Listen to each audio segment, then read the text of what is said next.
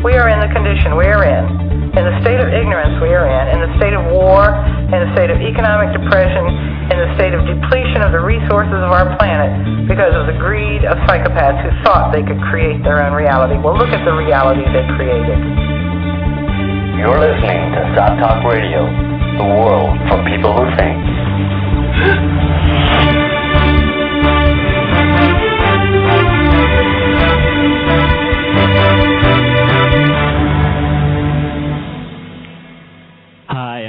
to SOTT Talk Radio. This week, we're going biblical, but with a strong revisionist bent. The idea that a man called Jesus Christ, born of a virgin, performer of miracles, betrayed and crucified and declared to be the Son of God, actually existed during the Roman Empire in the area of modern day Palestine is the subject of long and often heated debate.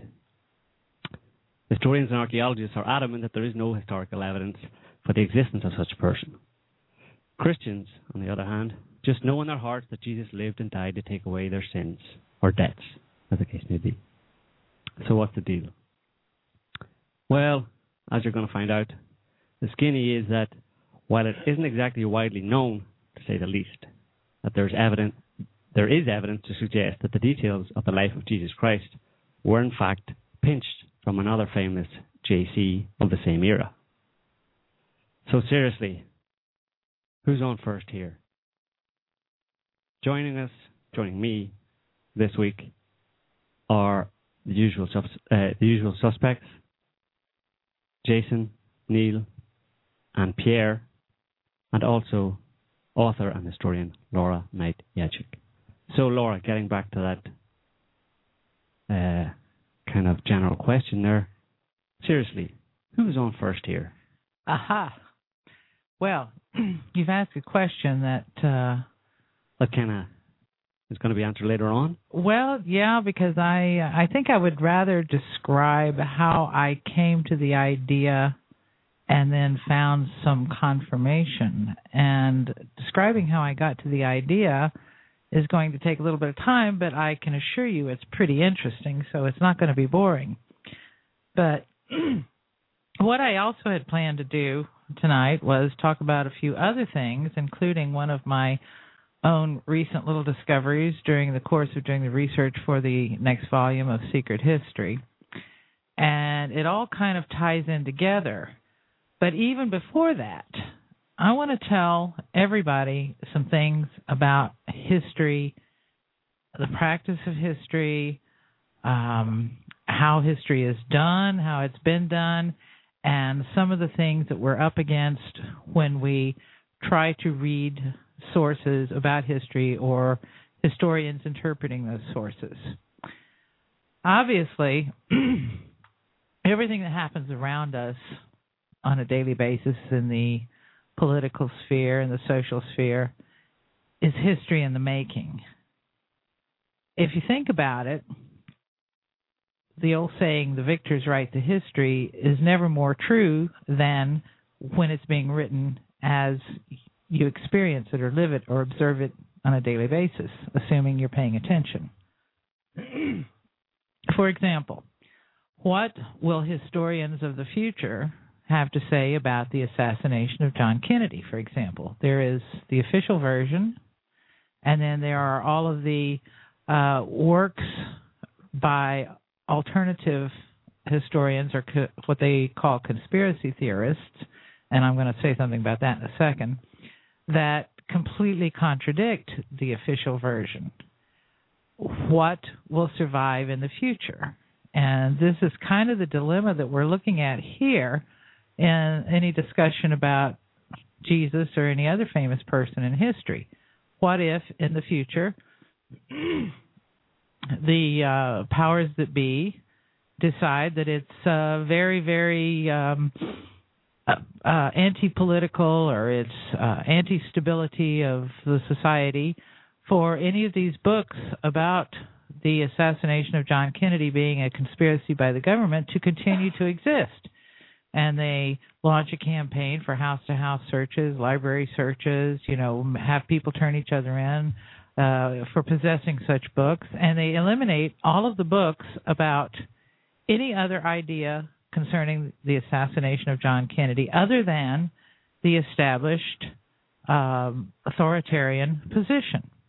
What then will future historians have to work with? That's an interesting question, isn't it? The same could be said about the events on uh, 9 11 2001.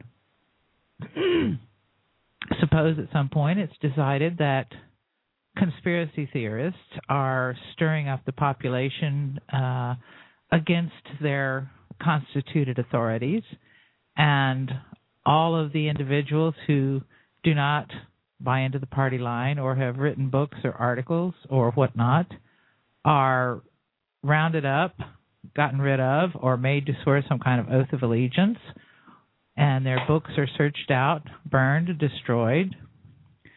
What then will future historians say about the events of 9 11? The fact is that those kinds of things appear to have happened in the past regarding our real history. And I'm going to show you a piece of evidence that I have found that this is the case. Just a quick note.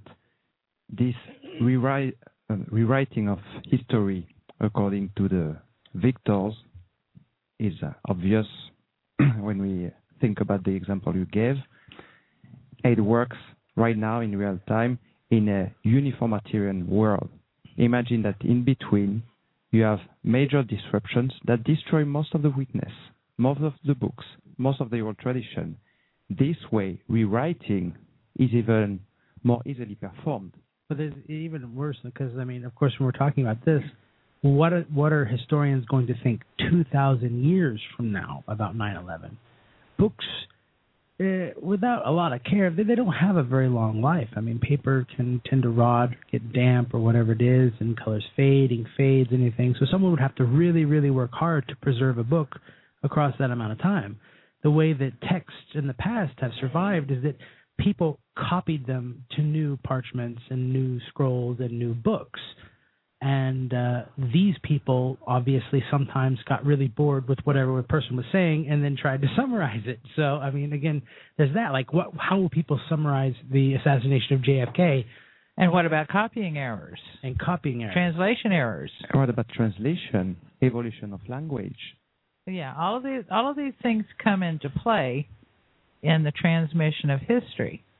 So we are faced with revision as it happens, revision after the fact, uh, destruction that is unplanned and unforeseen, uh, destruction that is deliberate, and of course, if you have a discontinuity in history, such as a a period of extreme stress on the planet when uh, the population is greatly reduced, uh, you know, institutions fail, infrastructure fails, uh, the death rate is is like 80 to 90 percent. These events have happened in, in, in the last 2,000 years, by the way.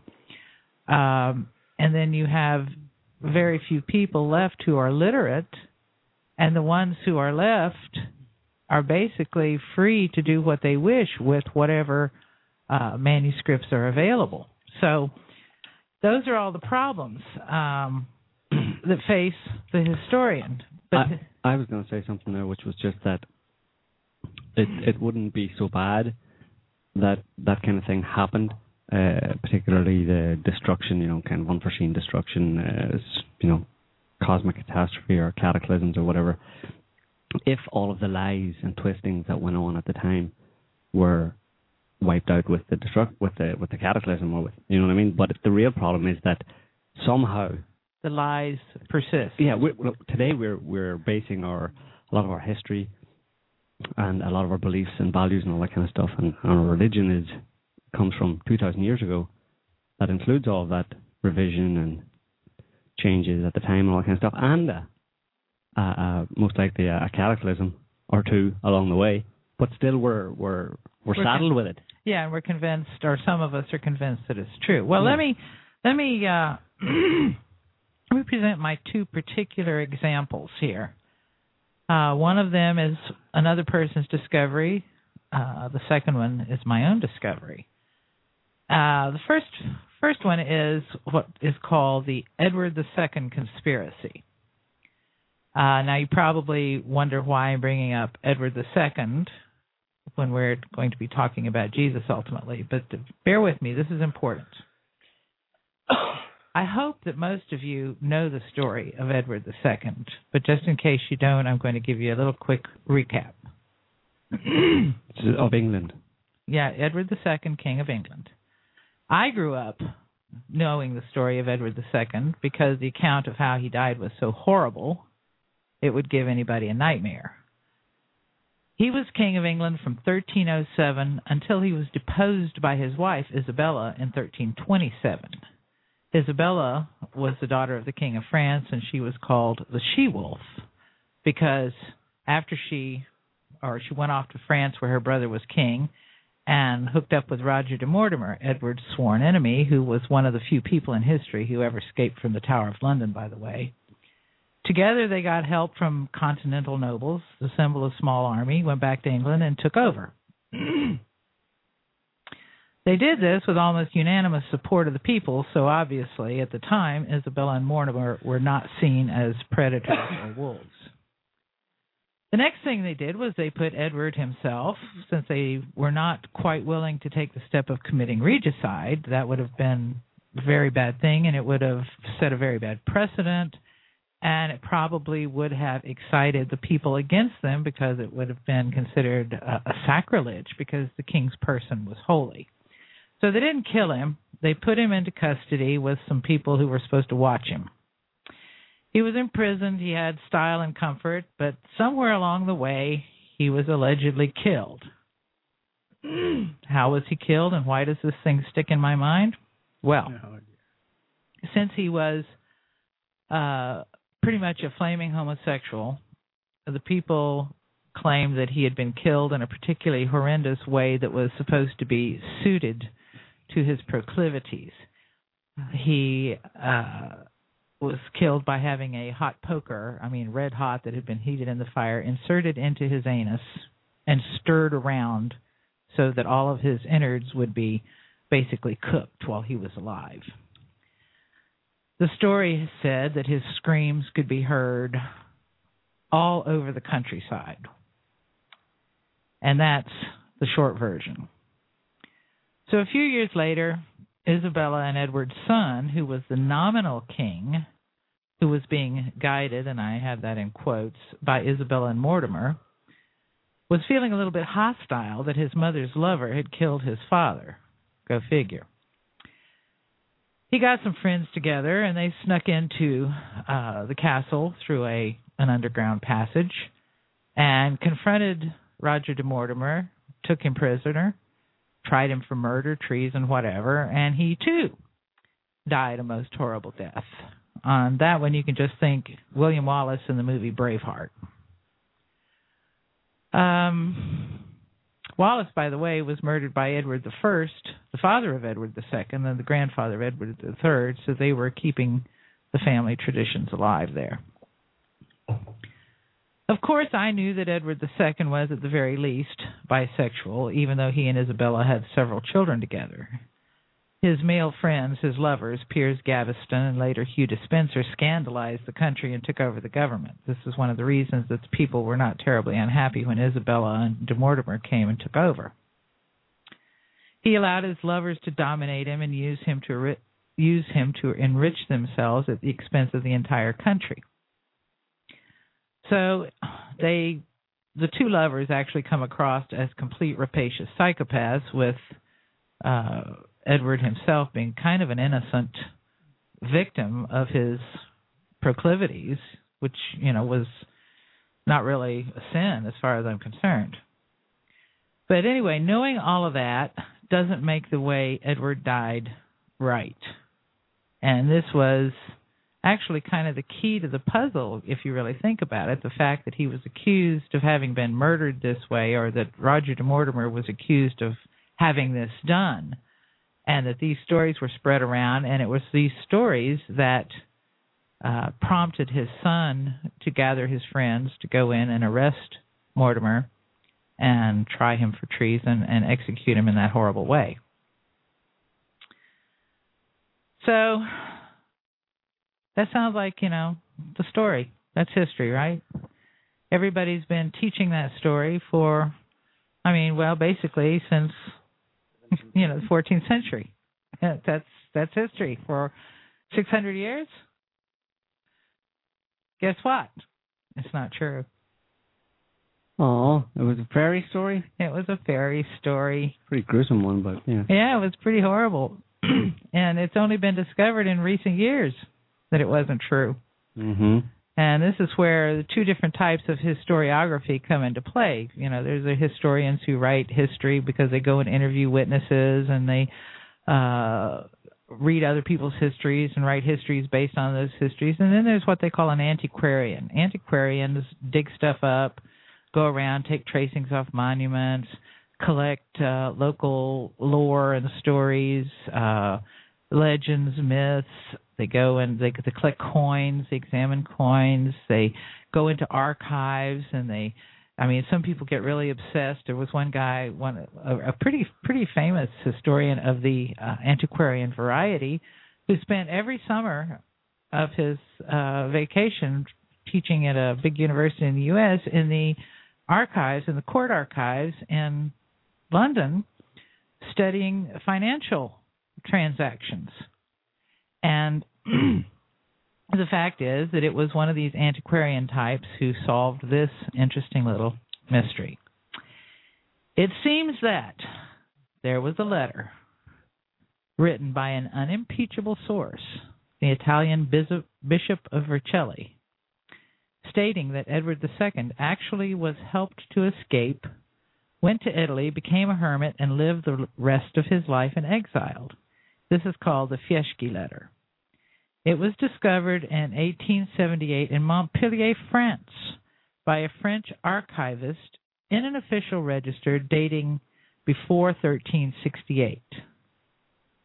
Now, it didn't get a lot of attention until just recently, but it was discovered that far back.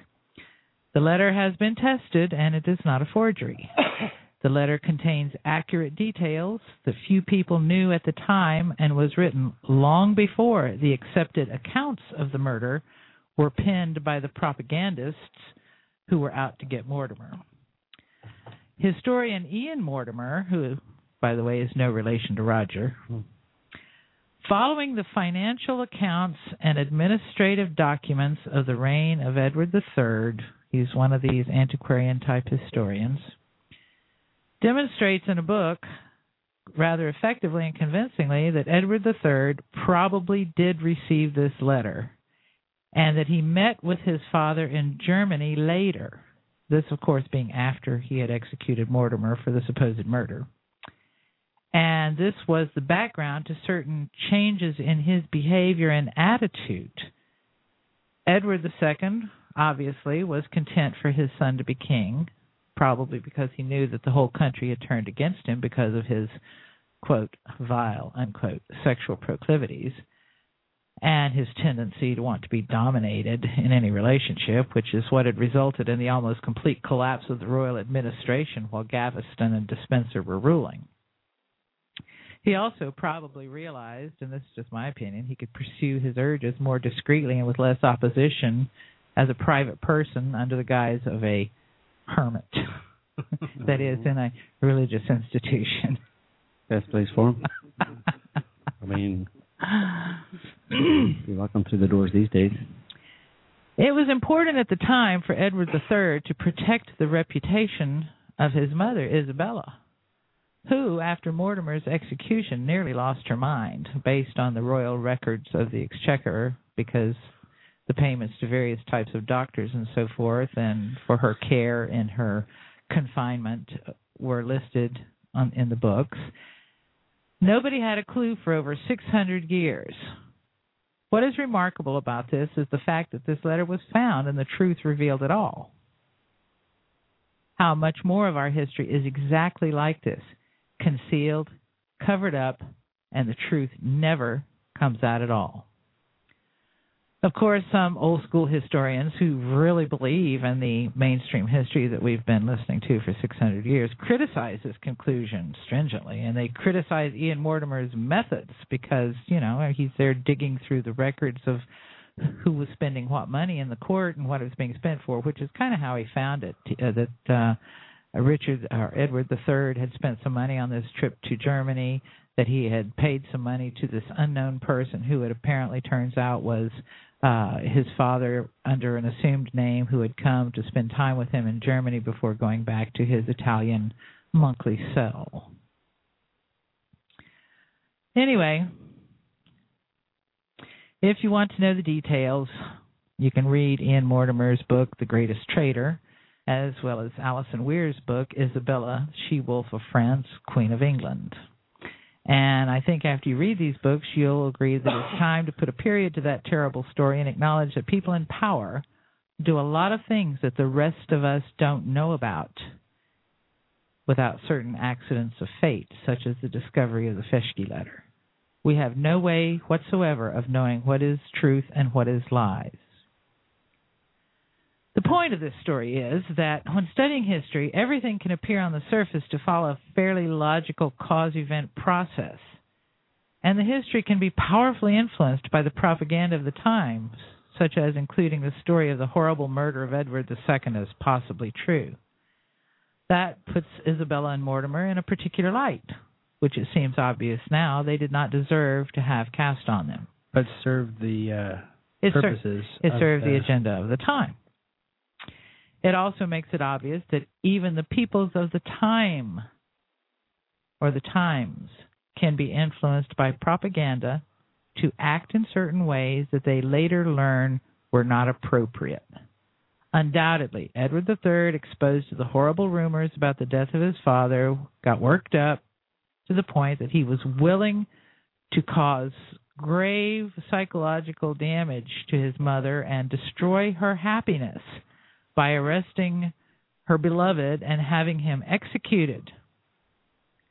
Now, I'm not defending Isabella and Mortimer because both of them had access to grind in the situation, but the shadow of this event spread over the entire period, and it is difficult to separate the wheat from the chaff when one already has an opinion of how bad they were because they were responsible for such a horrifying act against the person of the lawful king.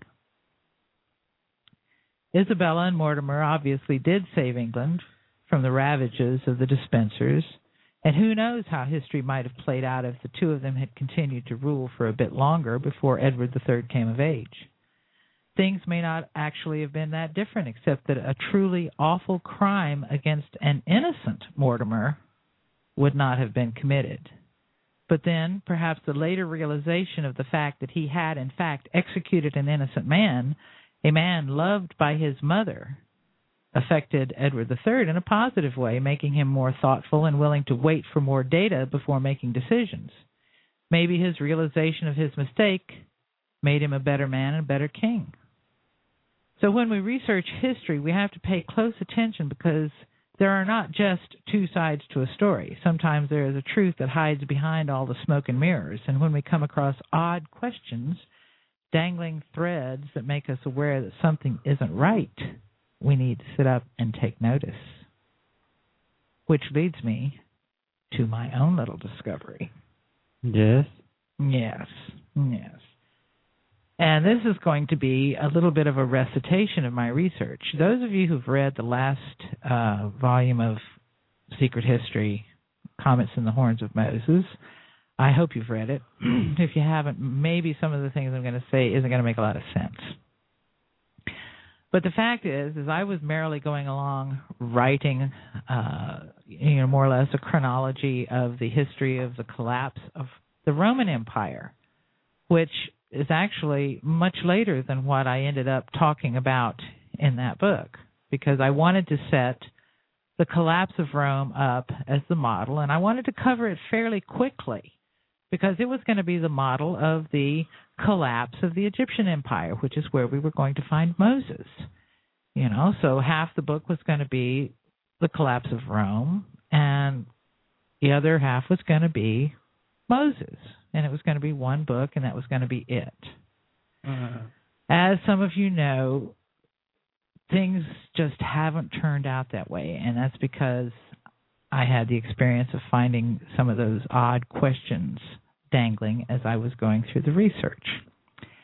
And the first question came along. I had uh, I had written about Constantine and his uh, his experience with what was probably a cometary body that caused him to uh, convert the empire to Christianity. And this was just prior, you know, by oh what uh,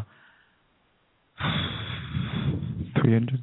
No, well, yeah, no, I'm talking about how many years before the collapse. So that was in Uh, it's three. about that was three twelve. less than two hundred.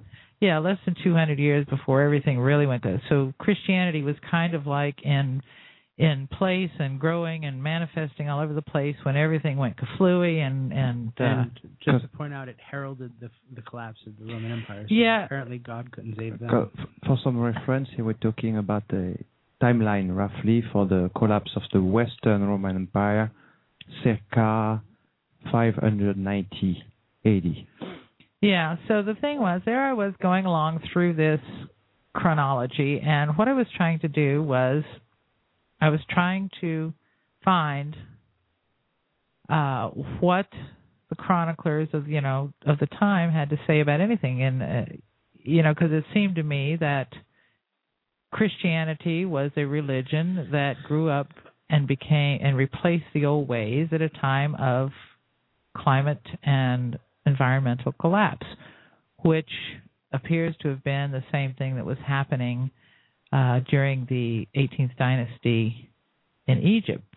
Everybody, everyone knows, I guess, that around 1600 BC, the volcano Thera erupted and blew uh, blew basically the Mediterranean civilization to bits, along with other things that were going on. Uh, it's a little harder to find out exactly what happened then if you don't have a model. But anyhow, there was uh, a change of religion at that time too. So it seemed to me that when there's environmental stress, when there is uh, cometary activity in the sky, you know, people start thinking about God, and it's very easy to change religions. You know, and in a certain sense, it's kind of like what happened on 9/11. I don't want to beat the dead horse here, but you know, there was something that happened kind of in the sky, caused a whole lot of stress for a lot of people, thanks to the efforts of the mainstream media, and everybody was converted to the belief that 19 uh, Arab terrorists, guided by uh, some poor guy on a dialysis machine in a, in a cave in Afghanistan or Tora Bora, wherever the heck he was, you know, overcame the defenses of the greatest nation on earth. You know, I mean that's that's kind of a pretty wild belief, don't you think? Sounds well, anyway, ridiculous when you put it that way. yeah. So the thing is, is that there I was going along, and I was looking at these things, and then I thought I would. Well, I'm just going to back up just a little bit, and uh, you know, I'm just going to make this really complete. So I was looking at all of the uh, historians of the period, and there's quite a list of them, quite a list of chronicles of the period prior to and more or less during the collapse. For example, there's Zachariah Rhetor, who wrote from 465 to 553. John Malalas, 491, 578. Cassiodorus, 485, 585. John Lydus, John Malalas, Procopius of Caesarea, Jordanes, John of Ephesus, Pseudo Zachariah, Theophanes of Byzantium, Agathias, Evagrius Scholasticus, and Menander Protector, the Chronicon Paschale, which was kind of like a compilation of all of the other historians, was put out, you know, between 600 and 627. Then there's the Zuqnin Chronicle, which came out so probably no later than 775. It too is a, a compilation of all these previous historians. There's Dionysius of Tel Mahre, 818 to 845. These are getting late, but they are chroniclers who compiled from the ancient historians. Constantine Porphyrogenitus, who was, by the way, the Roman emperor. And then there's a book called the Suda, which has uh, excerpts and little uh, synopses of all the manuscripts that Const- uh, that Porphyrogenitus had in the library. And and then there's Michael the Syrian, who was much much later, but he preserved some excerpts that none of the others preserved.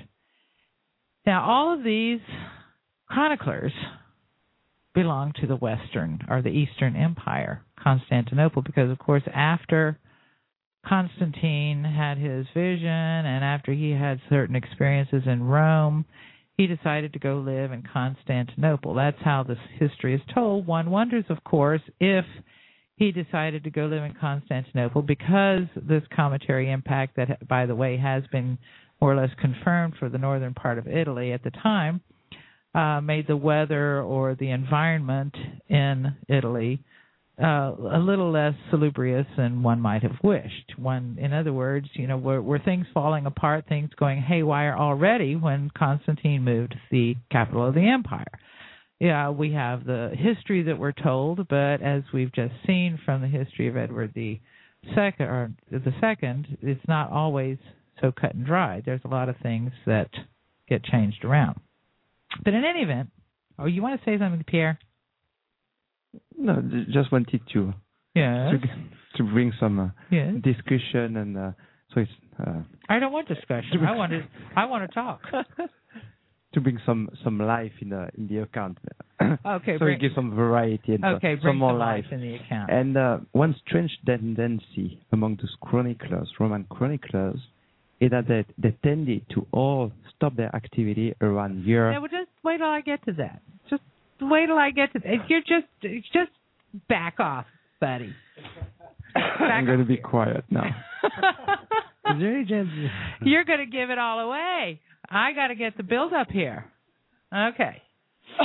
so anyway, as I said, all of these historians, well, you know, Pierre is allowed to have a little bit of leeway here because he's done all the translations for me from uh, Michael the Syrian. Apparently, Michael the Syrian does not exist in English, so you have to get it. And, and of course, none of us speak Syrian, ancient Syrian or Old Syrian, so we have to refer to a French translation of the Old Syrian, which he then translates into English for me so I can see what Michael the Syrian had to say.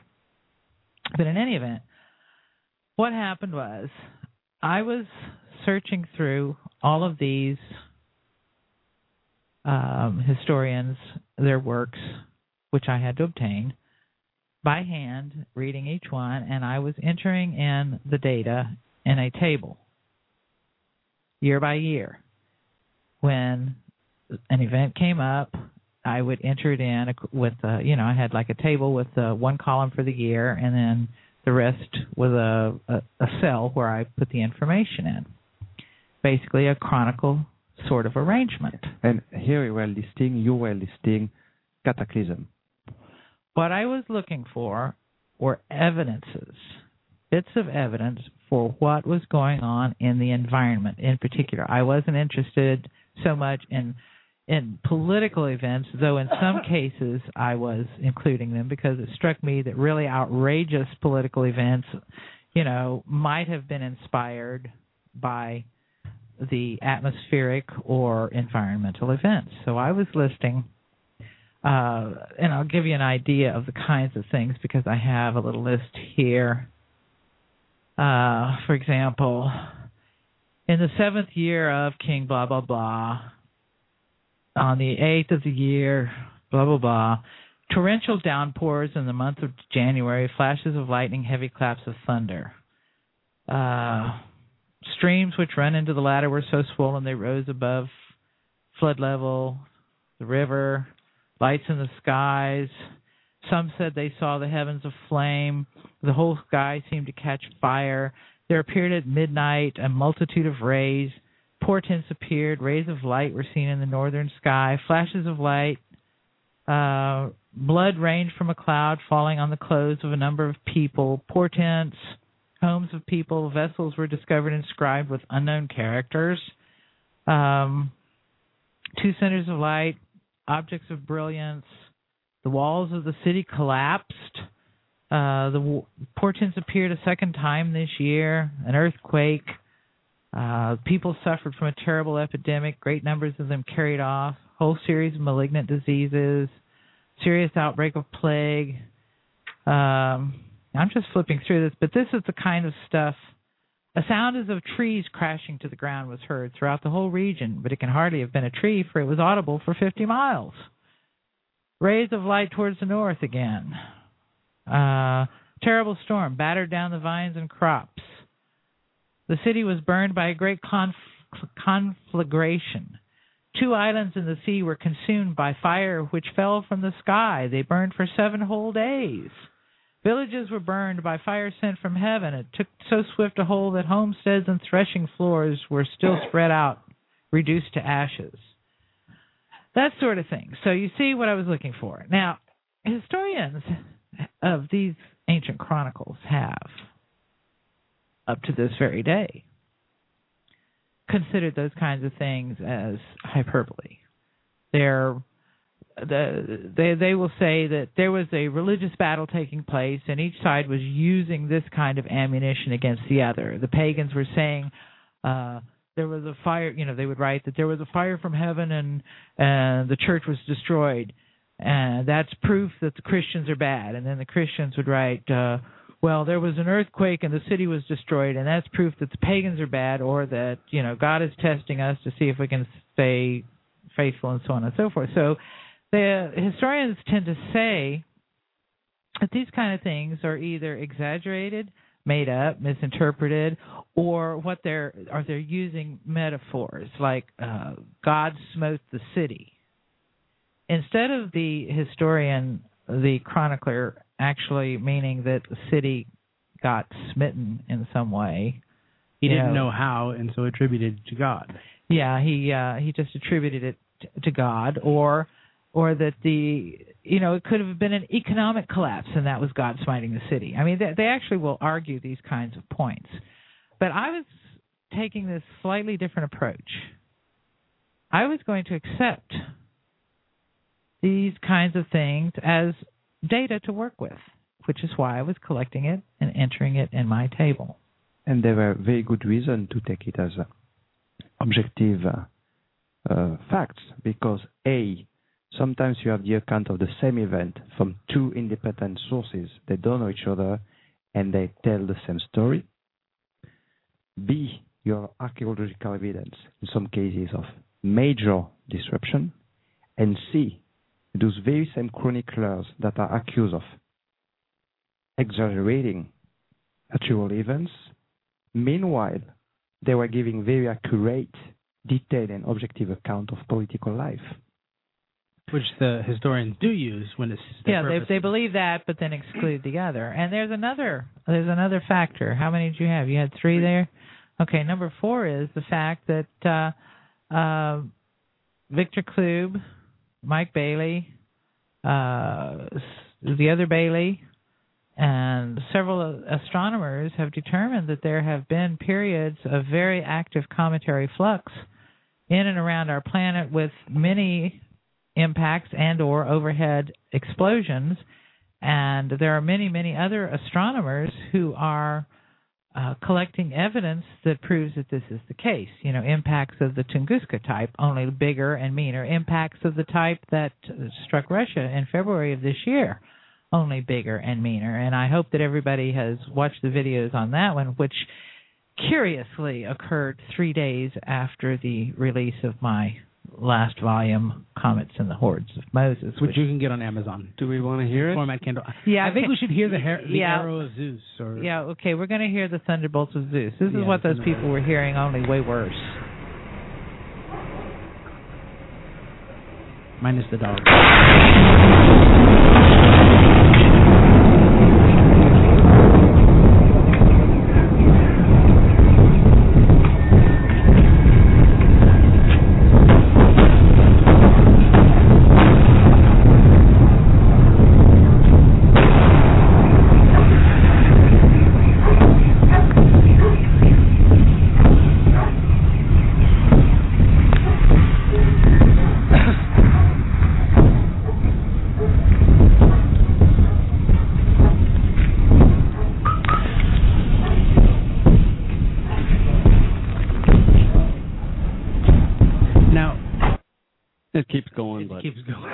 Yeah, that's the the crazy thing.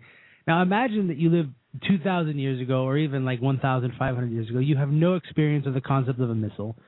You see this bright thing streaming across the sky. There's there's some videos of it where there's like this streamer. You see explosions. You hear bright, that? bright flashes.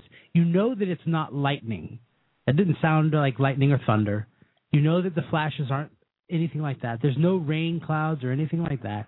What are you going to ascribe that to? You you don't know about missiles. You don't know about bombs or the anything like this. You're going to call it what? The thunderbolt of Zeus, the the wrath of God, and if it destroys some building near you, what else could you say? I mean, something came down for which you have no concept of and blew up a building or set fire to everything. I Yeah. mean, what, what Well, else are you going to well, say? I, I would, depending on how regular those kind of things were, you would kind of had have ho- hoped that after a few occasions that they would realize that they're rocks falling from the sky, at least for a while, and someone smart enough to say, "Listen, this is rocks falling from the sky from whatever Well, source." actually, actually, there was one who did say that, and it was the teacher of Socrates back in uh, what Yeah. 380. Uh, wasn't it 380 380 BC or whatever?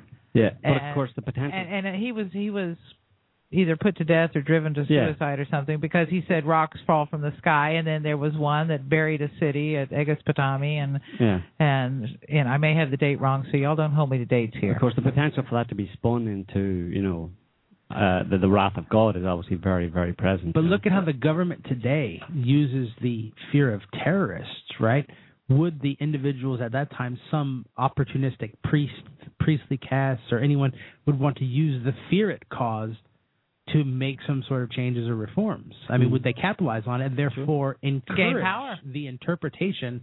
It's the wrath of God because you believe in so and so, and we're not in power. especially, especially You if know, in God- other words, your God, our God is red hot. Your God ain't diddly squat. Well, especially if God had been associated, uh, or was associated for a long time with mm, the emperor or the king or the ruling elite. I mean, this is not just God's wrath, but my wrath. You know, I mean, it be co-opted. And, At, at this time, ways.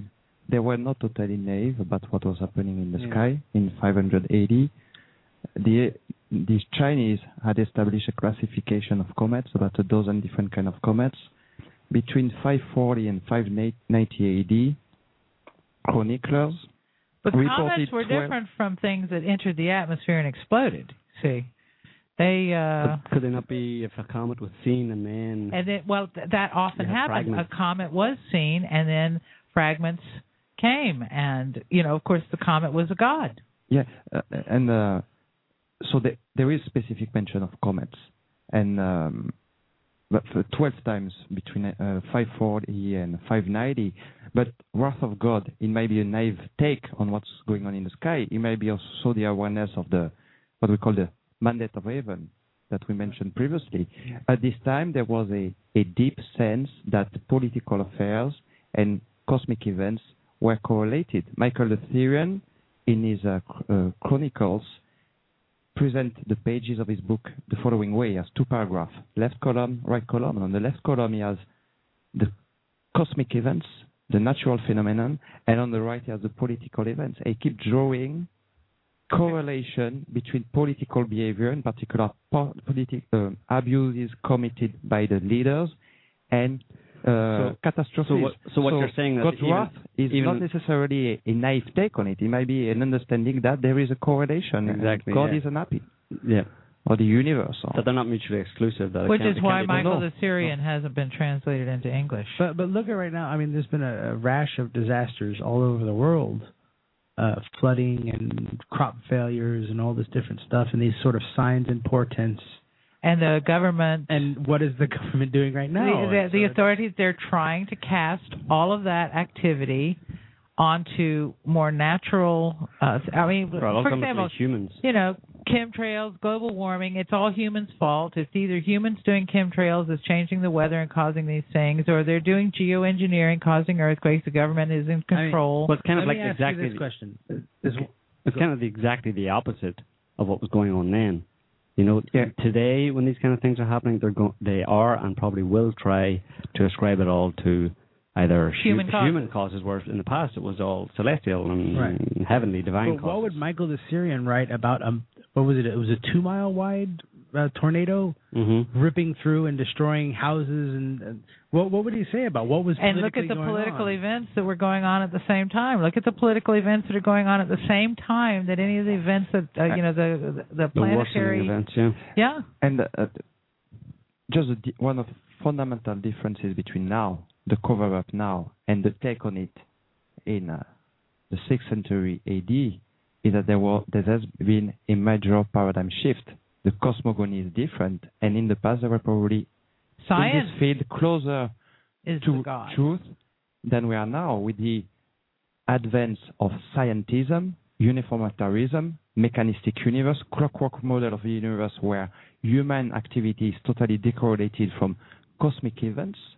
It opens the door to the cover up we are hearing now, where all those manifestations of fundamental cosmic change are covered up as man-made, unrelated, harmless Well, events. yeah. And it's just the opposite. it's related, it's cosmically induced, and it's not harmless at all. So the problem, the problem there is you could think that in the past, people not knowing the real source, let's say that they were comets or they were rocks fall, falling from the sky, is kind of primitive. But actually, probably people back then were better off in a way than, than we are today in, in the in the current system, because at least then, if they believed that rocks falling from the sky was somehow associated with corrupt leadership, and they and they got rid of the king on the basis of that, at least there was a chance for some some people power and some some positive change to to be affected. But today, nobody's going to blame the government for anything that's going on, even if that is the real cause, if there is some correlation between the corruption going on today and cosmic catastrophe or, or brewing cosmic catastrophe. No one's going to go and cut off the head of whoever or attack the elite on the basis of that. So we're actually in a worse position than people back then. Nobody's blaming now. I think we might reach a point where the cover up will be difficult to uh, Maintain. to maintain because human beings, despite all this indoctrination, will realize they are facing events that are major, that are harmful, that are dangerous, and that have such a magnitude that it's not man-made, and therefore it cannot be man-controlled. and when that happens, The king is naked. the king is naked. I don't know. Okay, so speaking of that, let's go and look at some of the things that I compiled from my collection of chroniclers. There was quite a little list of them. now, remember, this is the Eastern Roman Empire. Uh, remember that, like in 410 AD, supposedly the barbarians came along and invaded the Western Roman Empire. They sacked Rome, and that was kind of the almost the last you hear about anything going on in the Western Empire. Uh, it, not entirely the last, but for the all intents and purposes, as far as you know the empire is concerned, that was kind of the last.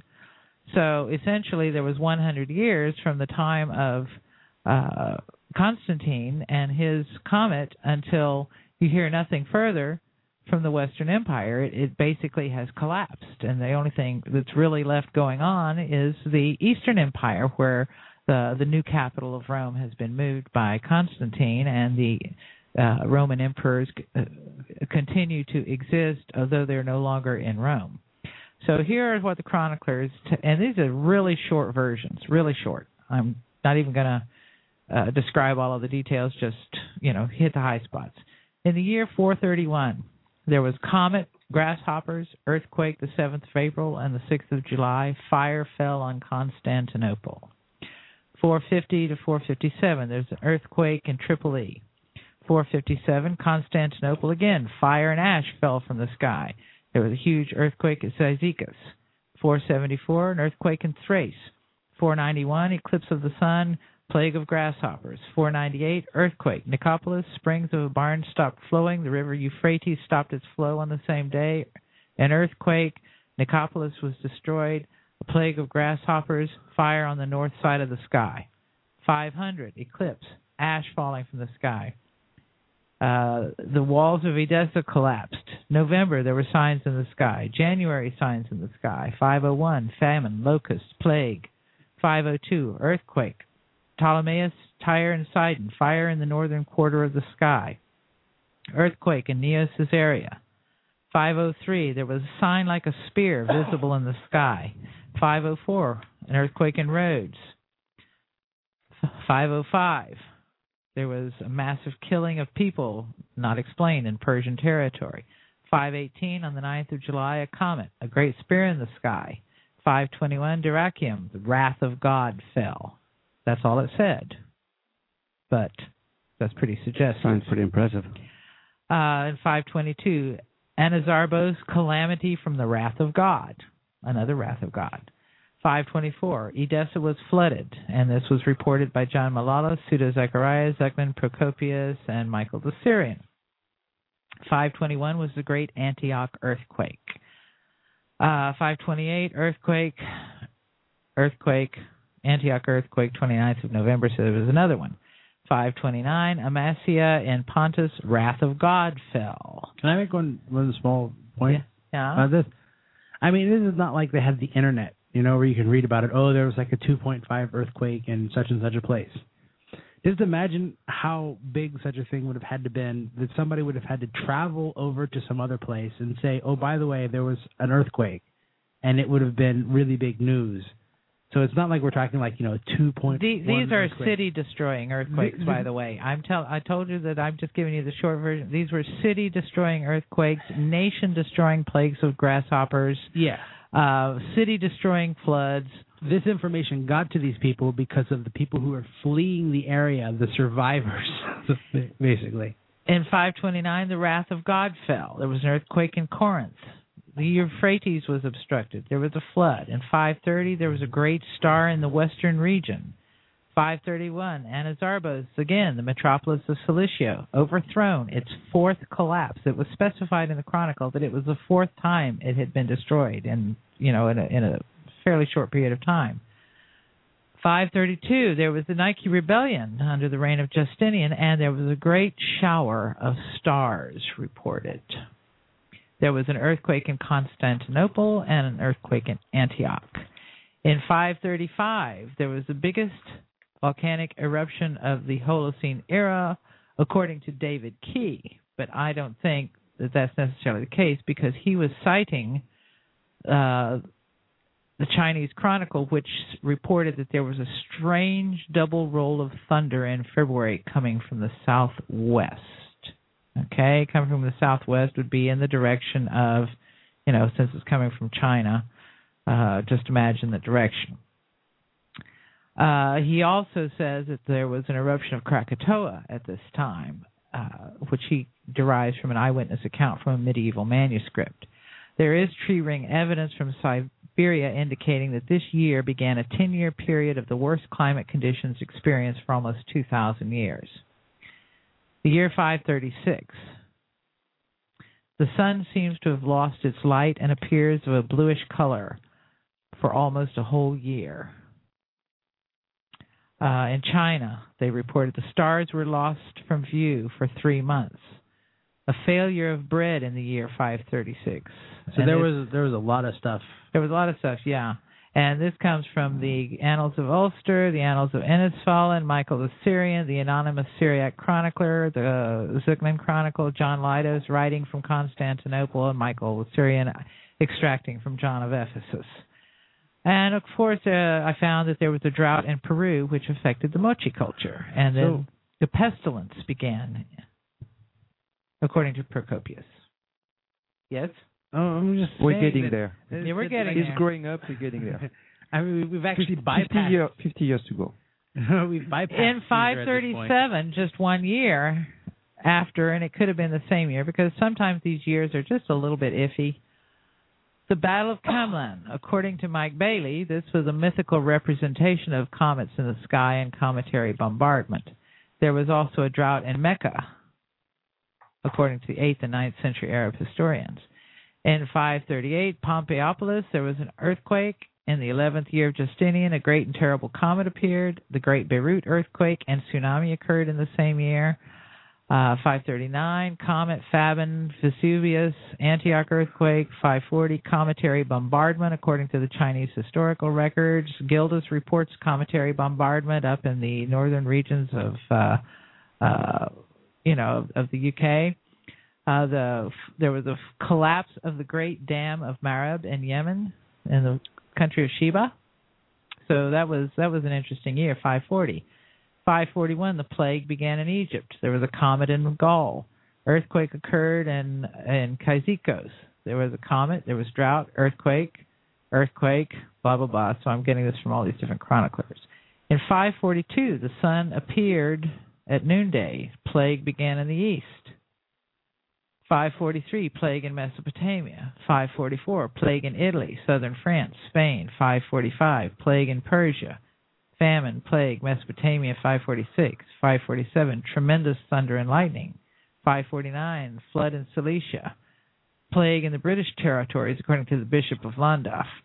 551, another Beirut earthquake and tsunami. Earthquake over the Middle East, the sea retreats, John Malalas. 553 earthquake, terrible thunder and lightning from Chronicle of Theophanes. 554 earthquake in Constantinople, the destruction of Baalbek. Now, that's interesting. Wait till you read the next book and hear about Baalbek. That's very, very interesting. 555, there's another earthquake in Constantinople and plague. 556, famine, Constantinople, plague, ashes fell from the sky. 557, more plague, earthquakes, Constantinople. 558, Constantinople, plague. 559, fire in the harbor, plague and earthquake, Cilicia and Antioch. 562, drought in Constantinople. Yeah, but when you say plague, like in Constantinople, the plague was so bad that they were paying people in gold to get rid of the bodies. Well, yeah, when I, like I said, I'm hitting the high spots of these things, but each one of these events was absolutely freaking horrendous. So decimated the, the death rate in Constantinople was said to have been something like 70 to 80 percent of the population. hundreds of thousands of All of that happened. You just covered about what 200 years there, Uh, we, start, we started in the year 431, and we are right now at the year 565. We're barely 100 years. so 100 some years, and that they were the 100 years that were kind of leading up to the fall of the Roman Empire. But historians say that the Roman Empire fell because uh, Barbarians. barbarians and overextended armies and stuff like that, and ha- they ignore all of They this ignore all of this. massive upheaval and say, "Yeah, you think that might have had something to do with it?" plague after plague, No. famine, So five, let me finish here. Now 565, there was another comet. 566, another comet. 570, an earthquake between Edessa and Samosata. Plague and famine in Yemen. Bombardment of stones from the sky. 574 earthquake. 577 famine and cometary bombardment. And then guess what? Nothing. The records go silent.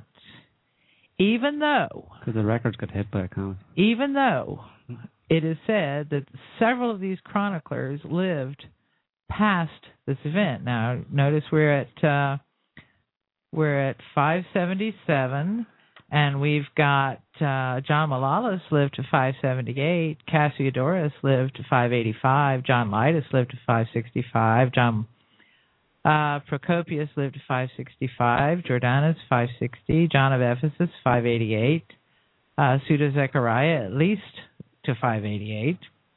Uh, Agathias 582. Agathias experienced the plague himself, lost most of his family. Evagrius Scholasticus 593. Menander Protector 582. So, did all these people just stop writing? No, they didn't. What we are told is that their chronicles cease and it just happens to be that they all kind of cease in the same three, four, five, maybe ten year period. Yeah, around 580. Five seventy seven. Yeah, the chroniclers, all those chroniclers stop chronicling, and at the same time, a new chronicler. Well, Pops uh, up. uh, you just you just ba- you just back off here, Pierre. Just back off here because we we gotta we gotta introduce this problem. yeah, we, we could, Properly. Can we get the cliff notes? Because yeah, no, you're not going to get the cliff notes. I am not going to be thwarted. In any event, the Chronicle picks up in 591. Eclipse of the sun, violent earthquake, plague in Constantinople, blazing drought, uh, small parasitic insects, you know, plague on the land, solar eclipse, drought, blah, blah, blah. So we have from 577 to 591 and I was thinking, well, things must have been peaceful finally, thank God. Everything quieted down. 14 years gap. Yeah, so I'm thinking, well, hallelujah. They were all having a good time then. Everything was, you know, hunky dory. Hunky dory. And then, you know, must have been over. Everything was over. So, then I had this brilliant idea. Well, I had read Gregory of Tours many years ago. It's a very entertaining book. I highly recommend it. You'll laugh out loud. Mm-hmm. And I remembered that he wrote about some odd atmospheric and climatological things that kind of stuck in my head because I thought to myself, well, that's a peculiar thing to to describe, you know, because this was years before I was even involved in any of this kind of research, but I remembered it. so I said, okay, so there is a Western chronicler who survived. I wonder if he observed any of the same things that the Eastern chroniclers observed? Did he observe them maybe from a different perspective? After all, he's over there, he's in Tours, and they're over here, but things are supposedly happening way up in the sky. If I could get an, uh, another witness for some of these events who saw the same things, you know, basically, I'm looking for an independent witness, then that would say that the historians are wrong when they say that these were hyperbole or metaphors because here's Gregory of Tours seeing the same thing over there from his perspective on the other side of the empire. This was my plan. So I was going to go through Gregory of Tours and extract all of the same kind of information. Now, naturally, since I had been creating this table as I went along year by year, I would I had all these cells. You know, I would put the year in, and then I would write the event down. And if I came to an event that belonged in a year that I had already covered, I would scroll back up and put it in the proper year. And if I came across an event that I hadn't yet had an event for that year yet, I would, you know, do a create new cell or create new row and enter it in so it was just basically using kind of like a you know a column uh, table. So now what I proposed to do was to divide my descriptive column in two, and I was going to have the Eastern chroniclers in one column and the Western Chronicle, which was Gregory of Tours, basically in the right hand column. And then, of course, there was going to be this little tiny column all along the left side that gave the year of the event. Now, interestingly, I was in the process of doing income taxes at this particular moment in time. And income taxes, as you know, uh, involves columns of numbers. And you have income on one side and you have outgo on the other side. And interestingly enough, I was also being audited by the French fisc, who were accusing me of money laundering or getting money from strange places or uh, you know, doing all kinds of weird things, you know, asking me where's my yacht, you know, where are my jewels, my furs, my Ferrari, all that kind of stuff, which was really totally ridiculous.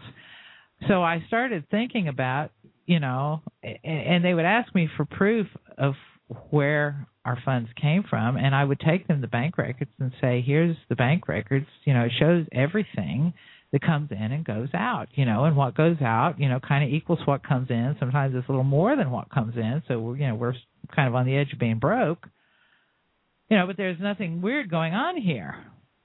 And I was thinking about it, and I was thinking, you know, I know that there are people who do that kind of thing, and I was trying to figure out how they did it. If somebody was trying to conceal money, how in the world would they do it? I mean, it didn't seem to me to be possible because I mean, you have money that comes in and then you have money that goes out. But still, that question was kind of in my mind at the time. And I started with my Gregory of Tours project, and I believed that I was going to have to do a few row entries, that there were going to be matching or overlapping or inter uh, intermixing entries in my database. Now, I want you to draw right now. If you've got a piece of paper and a pencil, draw on this piece of paper and pencil a square box divided into three columns. You know, a little skinny one on on the left for the gears, and then imagine that you know there's all these different rows with events listed in them, and there are the first. Uh, how many years did we have? There's like a maybe 50 or 60 rows where there are entries in the left column, and not the year column, but in the left column of the Eastern Empire. And then on the right column, we're going to put Gregory of Tours. Okay? So, I, like I said, I figured I was going to have to make entries. But I also figured I was going to be able to find matching events where I didn't have to enter a year. But then you know what happened? When I got to 577, when all of the Eastern chroniclers' works were lost. This is what we're told. Their works were lost. The last part of the chronicle didn't survive. Uh, we assume he was still alive until this year, but uh, uh, there doesn't appear to be any further writing. He breaks off in mid sentence, so he must have died. You know, these are the various explanations given for why all of these chronicles cease.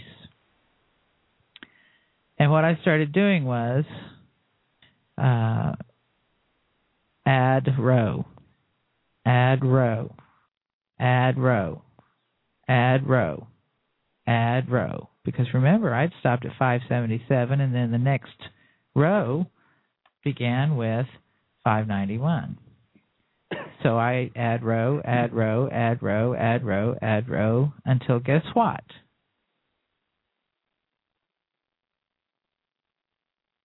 I had completely filled in the gap. That is, on the right hand column where Gregory of Tours entries were being entered, it had completely filled in the gap between 577 and 591. That means that there was now a big empty space in my left hand column where the chroniclers had stopped writing and then started writing again. And on the right hand column, where Gregory of Tours was, there was his first entry to his last entry, which first entry began where the left hand column ended, and his last entry ended. ended where the next column in the left, or the next entry in the left column began. And I sat there and I looked at that. And I got this really funny feeling because, of course, you know, I was thinking, well, if you had books that record monetary transactions and you find that kind of gap in a bank record that everything is going along blah blah blah and then all of a sudden money is no longer appearing for a certain period of time. And then if you were say a uh, a fisc agent or an IRS person or some kind of forensic accountant and you found a bank account that had money going into it that exactly fit into that gap of the first bank account, you would say, okay, somebody is moving money, they're hiding money, they're transferring money. Because I was thinking about it in terms of accounting. And in, in other words, it's like where's the money? And there's there's the money. Somebody is somebody has transferred something from somewhere else to another account. And I saw Gregory of Tours as being an account. And all of these other chronicles were an account.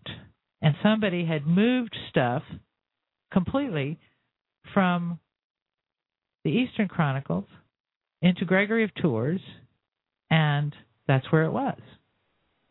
Well, that gave me a really funny feeling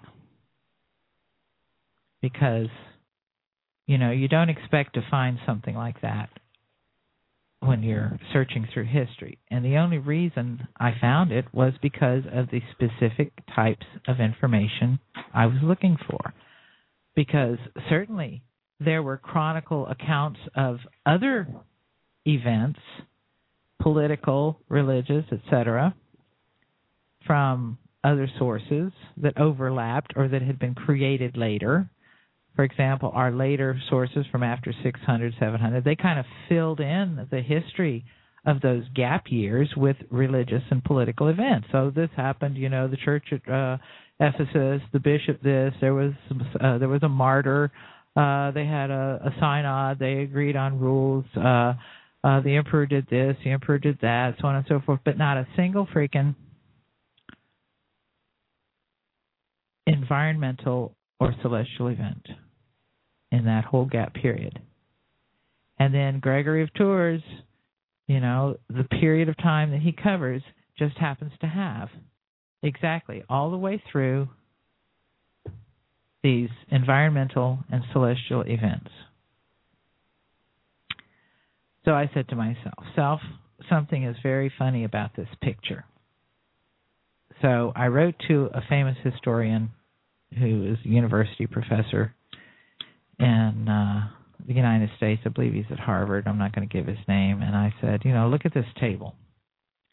Tell me what you think. And he wrote back to me the next day and he said, I see the problem. I don't know what to tell you. Good luck. he he's probably come across many things like that. And that's his attitude. You know, like most historians, it's like, well, I doubt that he's ever come across anything like that. well, Because nobody, I don't think, is blatant. I don't think anybody has ever seen so blatant a piece of evidence of the manipulation of historical material because that is what it is. Somebody took material from the chronicles that they claimed did not exist or had ended, destroyed the copies, and put that material into Gregory of Tours. Now, what does that say about Gregory of Tours? Was Gregory of Tours real? Yeah. Well, the question is, why not just destroy it? Why move it and leave it in place? Well, I think the reason was, first of all, Gregory of Tours was the historian of the Franks, supposedly. Mm-hmm. And Gregory of Tours uh, was supposed to give them a sort of legitimacy. And his chronicle was supposed to be kind of a legitimate one. It was supposed to be written back during this time, this particular period of time when all of these things were going on. And in order to make it look like other chronicles of the time are similar, the events were taken from these other chronicles and scattered through his. You know, they were given to the right year, Yeah. but they were scattered through there because they didn't want his chronicle to seem different from the other kinds of Or to have a gap. Yeah, it's Better it- to have something going on than nothing going on, right? yeah. Yeah. Because all the while, like I said, they've got the other chronicles filled in with uh you know, religious events, political events, Mm. you know, this kind of thing and then they've you know, similar things. They've got other things that uh, other chronicles written where supposedly absolutely nothing unusual was going on. This person was writing letters, he was having dinners, he was uh doing this, he was doing that and and nothing unusual was going on at all. But the fact that this collection of events, specifically weather related, flood related, earthquake, and mostly most of all fire in the sky and fire from heaven, destruction of cities and so forth, was given to Gregory of Tours, moved to France when it probably never happened in France that way because probably by that time everybody was already dead. Yeah, it, Mhm. it was a major forgery in the sense that concerning the late Roman Empire, the only source available in the Western Empire is Gregory of Tours. So all the legitimacy drawn by the Carolingian, the Franks, the new dynasty, eh, Charlemagne, and so forth, the sole source of legitimacy, giving the, the missing link between the Franks, the Carolingian, and the Roman emperors, was Gregory of Tours. So he was he played a pivotal political role in the establishment of the ruling dynasty that were going to They took over lead the Western Europe for centuries. Kind of legitimizing their their history. Uh, Exactly. And and their root, their origin. their, their, yeah. Yeah, and and basically they uh, hooked up with the uh, by marriage with the Empire of Constantinople, and they created a new pope, put him down in Rome. Uh, pretty much gave themselves total, complete legitimacy uh, based on the work of Gregory of Tours. And probably this, well, we're getting really off topic here, but probably this rewriting, this, the creation of this new story, legitimizing the Franks and the Carolingian, was made uh, a few centuries after recovery from this major cataclysm that occurred at the end of the 6th century AD, and the rewriting the pockets of survivors, developing a a history that suits their agenda, probably occurred around uh, 800, 900. So it means for something like at least two centuries in Western, in what was left from the Western Empire, Yeah. there was no sign of civilization. It was merely survival Yeah, it was for it, the lucky survivors, for the few survivors. Stone Age. I mean, at least. And you know, of course, according to the official story, Gregory of Tours was a historian. He was a bishop of Tours. He lived during the 6th century AD. He was the only chronicler in the Western Roman Empire for the critical time, the end of the 6th century. So it's not an exaggeration to say that all other historians have based their narratives of the Western Empire on this single source. And the problem is, besides what I discovered by putting, searching for, and putting all of the environmental and uh, cosmic events into a table, there are other people who found problems with Gregory of Tours. You're grinning over there. What's funny? I just, no, carry on. Are we getting messages from the uh, listeners? Well, someone named J.H. Christ sent a message saying, uh, My child, I thought this show was to be about me. Get on with it, or my Father who art in heaven shall smote thee good. J.H. Christ, believe me, we're getting there. We're, but we're an hour and 20 minutes into there, and I don't think we've mentioned Caesar or Jesus once. well, Okay, this is a preface. you okay, I know, we, we we may have to we may have to do this in two shows because uh the information is, is is so important. Mhm. But in any event, I'm going to be writing about some of the different people who have found problems with Gregory of Tours. Uh, f- for example, the names of towns, bridges that didn't exist or did exist or should have existed, the use of the word patriarch, and so forth. There is sufficient number of bits of evidence that Gregory of Tours, who gave the Carolingians legitimacy and who then uh, gave legitimacy to the Pope at Rome, which then imposed Christianity on the whole Western world, was based on a huge freaking fraud. Yeah, and the discrepancy that are found in Gregory's of Tours writing, the use of words, description of uh, places, buildings, events, suggest strongly that Gregory of Tours writings were probably written around uh, 11, the 11th century AD. Which is, you know, where a suspiciously large number of manuscripts start at.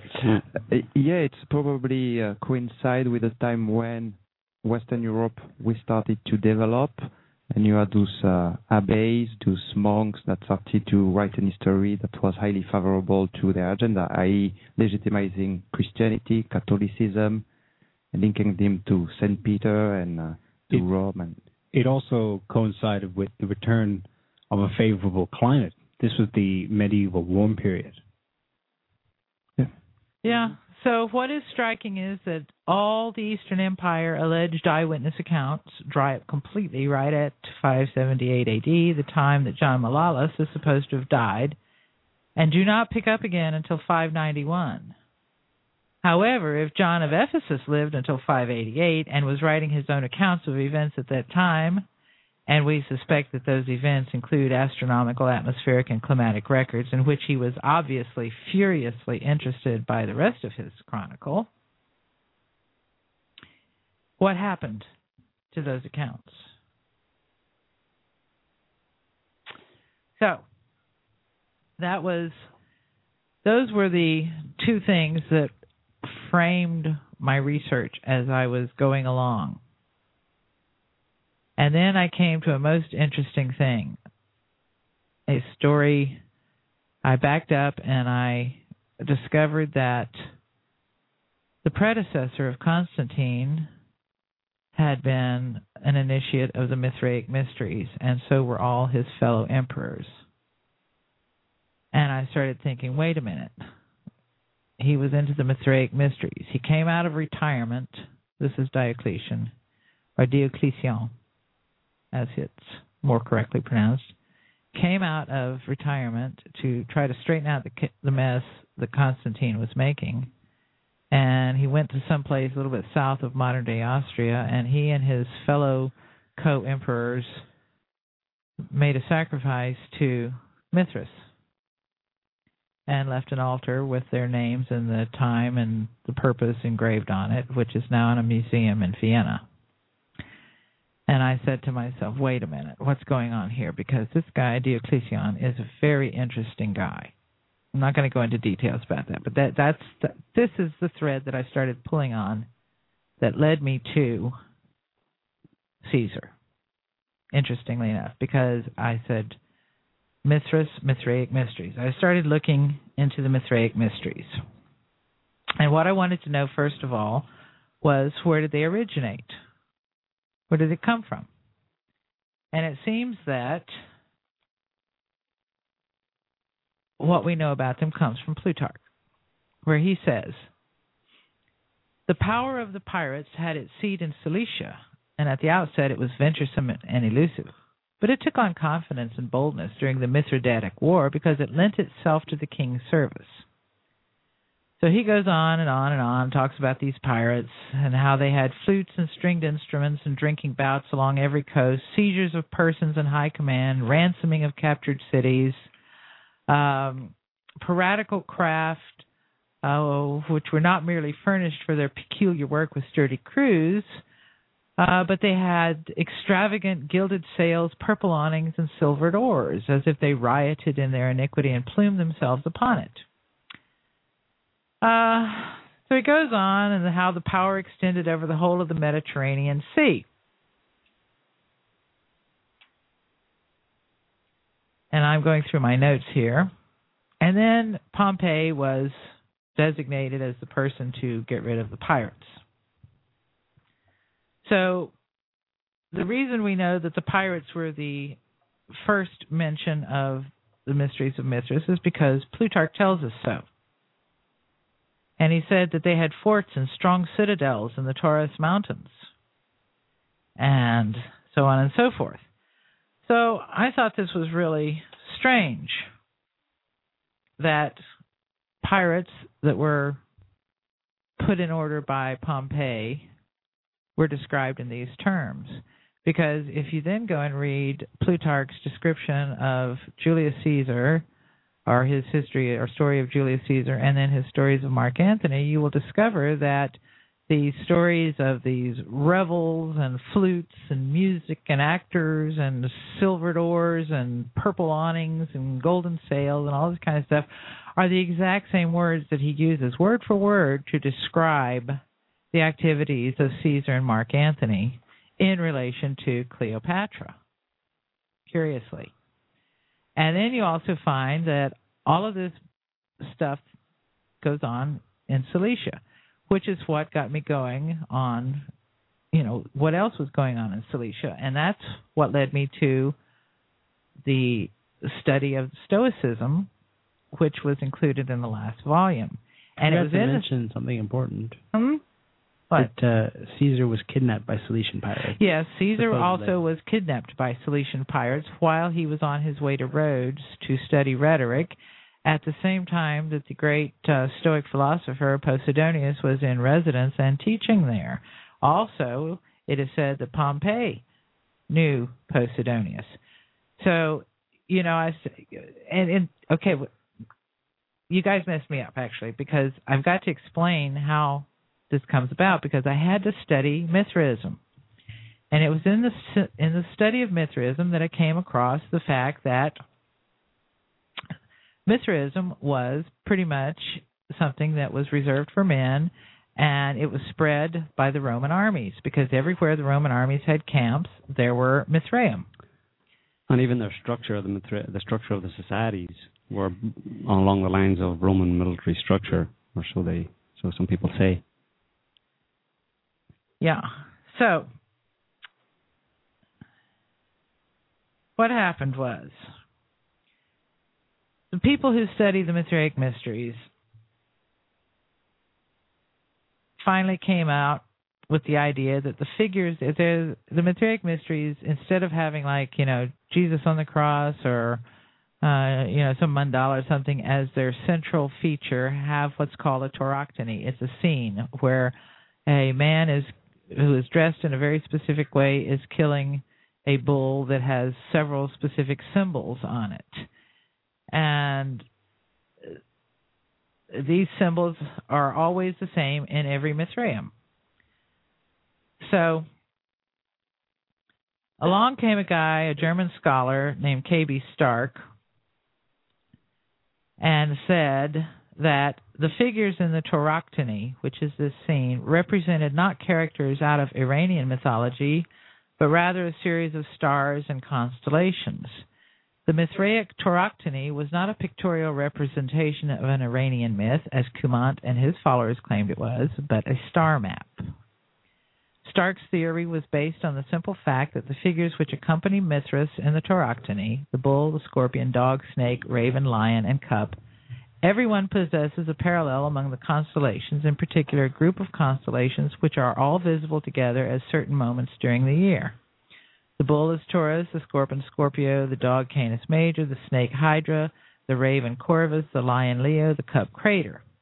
In addition, the star Spica, the wheat ear, the brightest star in Virgo, parallels the ears of wheat, which are often shown in the Tauroctony growing out of the tip of the bull's tail. These parallels, argued Stark, cannot be coincidental, and the Mithraic Tauroctony must have been created in order to represent a group of constellations. So a lot of study goes on, and then somebody comes up with uh, the idea that these represent the constellations along the celestial equator, not the ecliptic. And there are also two figures that are always included in the scenes. There's uh, a man on the one side with a torch up, and another guy on the other side with the torch down. So it was figured out that this meant the uh, equinoxes.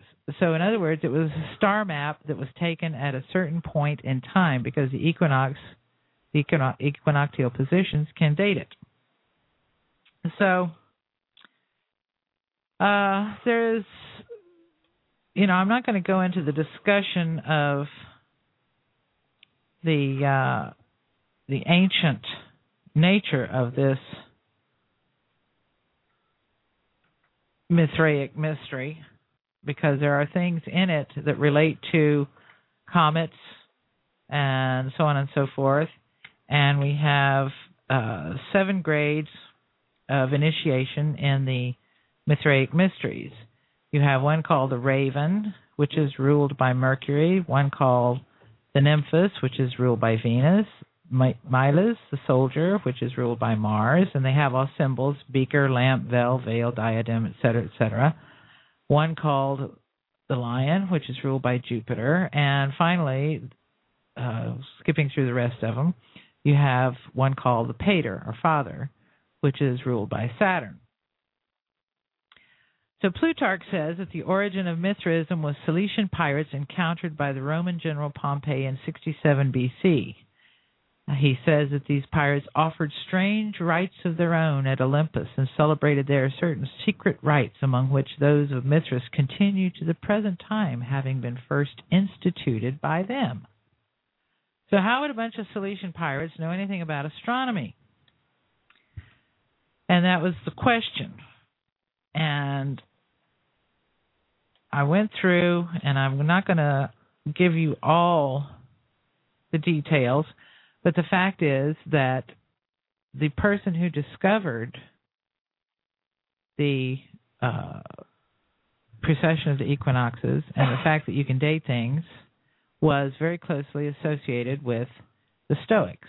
And then as I chronicled in the previous volume of Secret History, you can follow that whole uh, history and see that thread running through there. This this idea of precession of the equinoxes, uh, cycles of history, uh, divine fire, uh, cyclical catastrophes related to uh, the behavior of princes or politicians in relation to their people. That that's you know a very strong thread.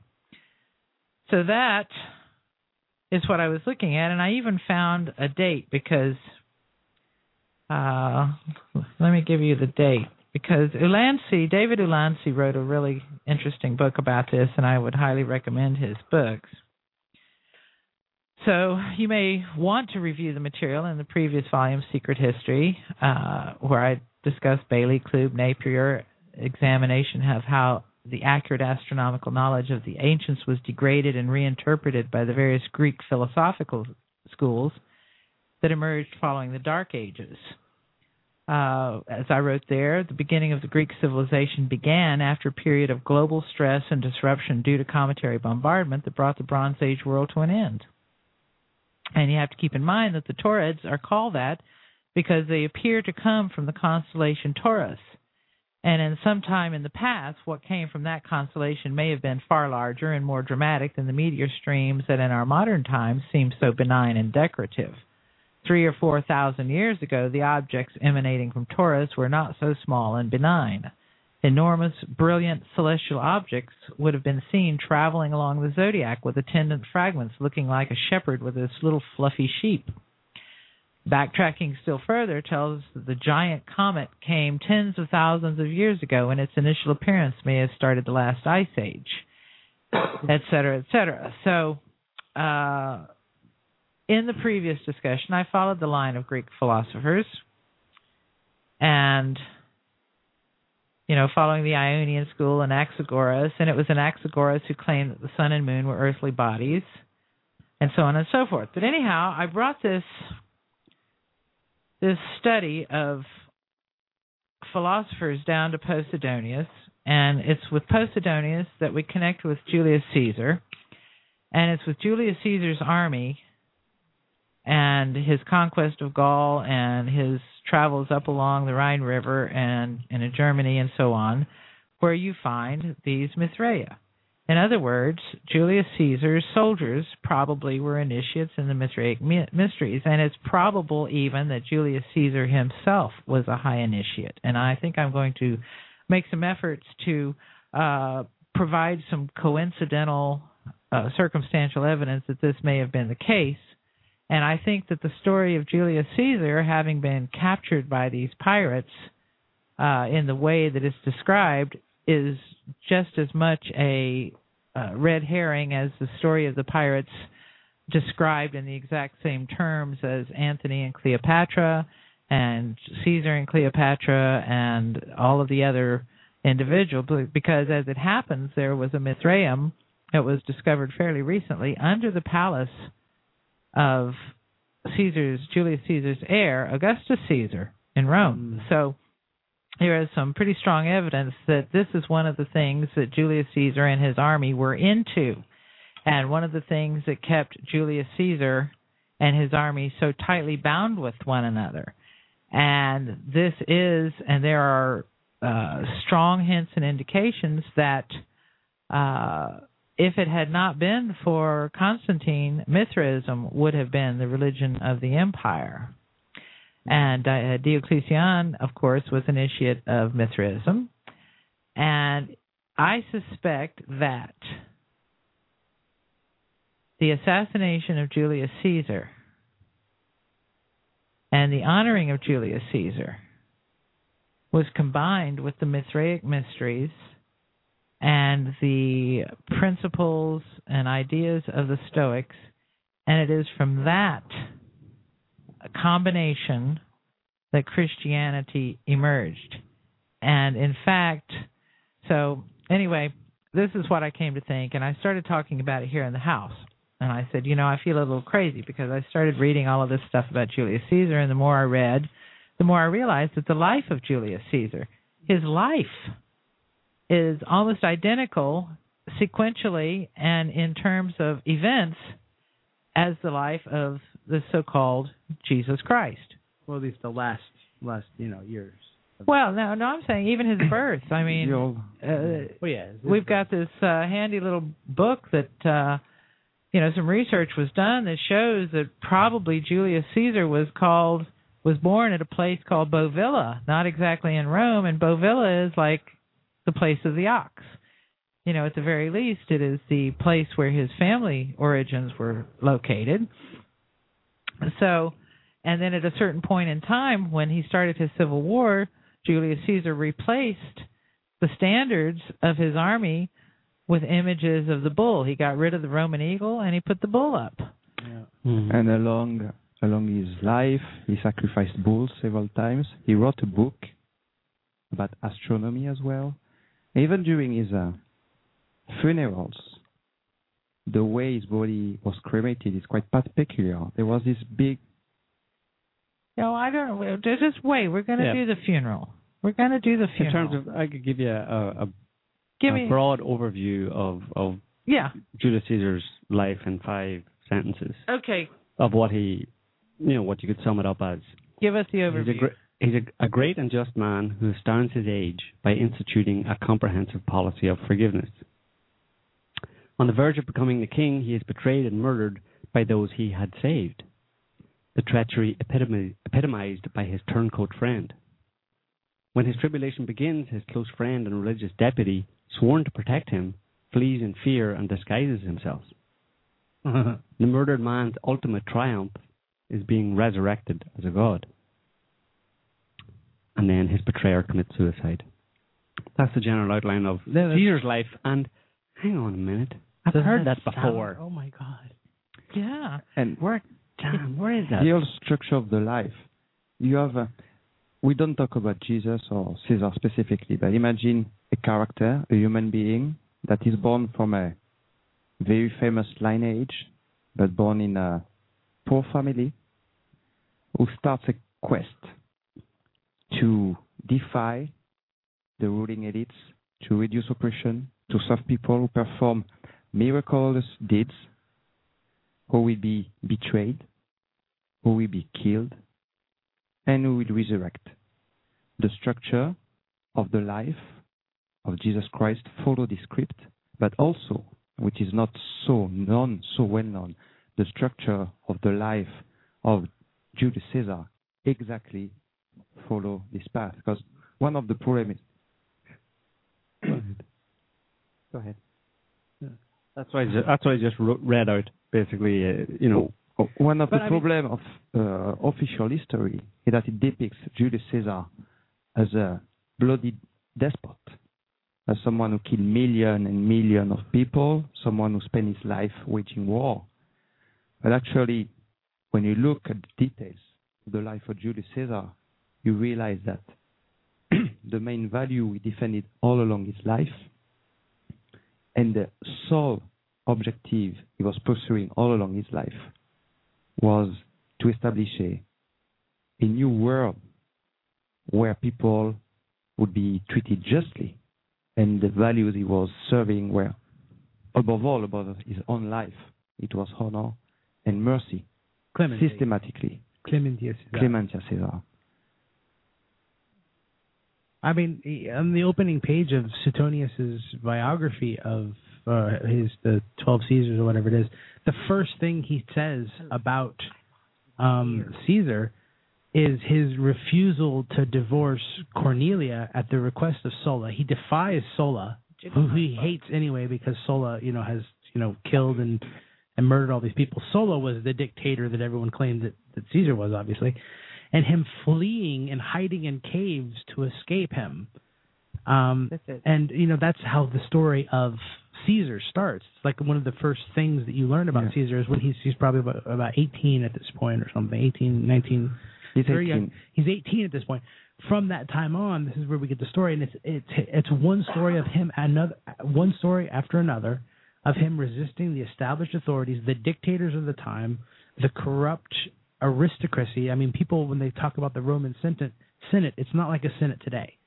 Back then, it was basically An aristocrats. oligarchy. It was an oligarchy of aristocrats. They were all Oh, noble. I beg to differ about it being different from Yeah. today, but yeah, yeah. It was actually Why? exactly like it is today. Well, no, I mean these people were all like you know descended from noble families, and their their right to rule and their position in the Senate was dictated pretty much by the fact that they were patrician families, that they were, you know, these sort of noble people. I think the the big difference between uh, Caesar's time and today is not really the Senate. That is quite the same, but just today there's no more Caesar. But this being said, what is difficult to reconcile is that how Caesar, who killed million people from his own account, uh, he says so. How can he be this model of mercy? And to understand that, we have to uh, understand the context and uh, what happened before Caesar. And until Caesar, all winners had all the rights on the one who had lost, and they were exercising systematically this right. It means the one who lost were being killed, raped, tortured, including the, slavery. the warriors, the children, the family, the wives. Everything was destroyed. And for the first time in history, you had a man with tremendous power, tremendous legions, who showed mercy again and again and again. In every single case. And most of the time, he was being betrayed, and in some cases, even showed mercy twice. He was betrayed, and he, he showed mercy again to the one who had already betrayed him. It was a revolution, really. It was a total, total, total philosophical and and even somewhat spiritual revolution with, with Caesar. And uh, the with the Gallic Wars did not take place in a vacuum. It wasn't like he walked into Gaul, everything was completely hunky dory. People were just flapping around, throwing flowers around, free love everywhere, and he just started cutting people up. That's not what happened. That's not what Gaul was like at that time. So this whole he killed a million people, he went in there and in almost every single engagement and every single time he said, "Don't do that," and then they did it, and then he said, "If you do that, I'm going to stop you." And he always gave them a chance to surrender. And then when he had won, if they surrendered, he showed them clemency. And most of the time it was like, don't do it again. And then they would get together again and do it. So it wasn't this, it didn't take place in a vacuum. So that's one thing that, you know, people say, oh, he killed a million people in this gigantic campaign. But that wasn't taking place in a vacuum. Well, let me let me just say that as I went deeper into the study of Julius Caesar, looking for any kind of evidence that he could possibly have been an initiate of the mysteries of Mithras, I came across the book of uh, Stephen uh, Stefan Weinstock called Divus Julius, and it's there where he chronicles the life of Julius Caesar with the epigraphic, numismatic, and uh, monumental evidence. Numismatic meaning coins. Yeah, that gave me the realization that the the life. I mean, from the time he crossed the Rubicon until he had his triumphal entry into uh, into Rome, every single thing he did. Uh, and even including his birth and his upbringing and his introduction of the concepts of mercy and so on and so forth, you know, just reminded me of, of you know, I kept thinking, my God, you know, this that sounds like Jesus Christ. And and when the author Stephen Weinstock, when he talks about uh, how when Caesar was approaching Rome, how all of the people came out from all the countryside and all the towns and villages, and they lined the way that he was traveling, and they threw flowers at him and and branches in the roadway. Hail Caesar! Hail Caesar! Hail Caesar! I mean, it was just like the whole triumphal entry of Jesus into Jerusalem. And of course, we all know that you know just a few days after his triumphal entry into Jerusalem, you know Jesus was brought up on trial and supposedly crucified and betrayed and crucified. Well, you know it took a little longer for Caesar, but there were there were other things involved there. But anyway, Weinstock makes a remark. He says, "Well, there is um, there is other precedent for this type of event. You know, this triumphal entry."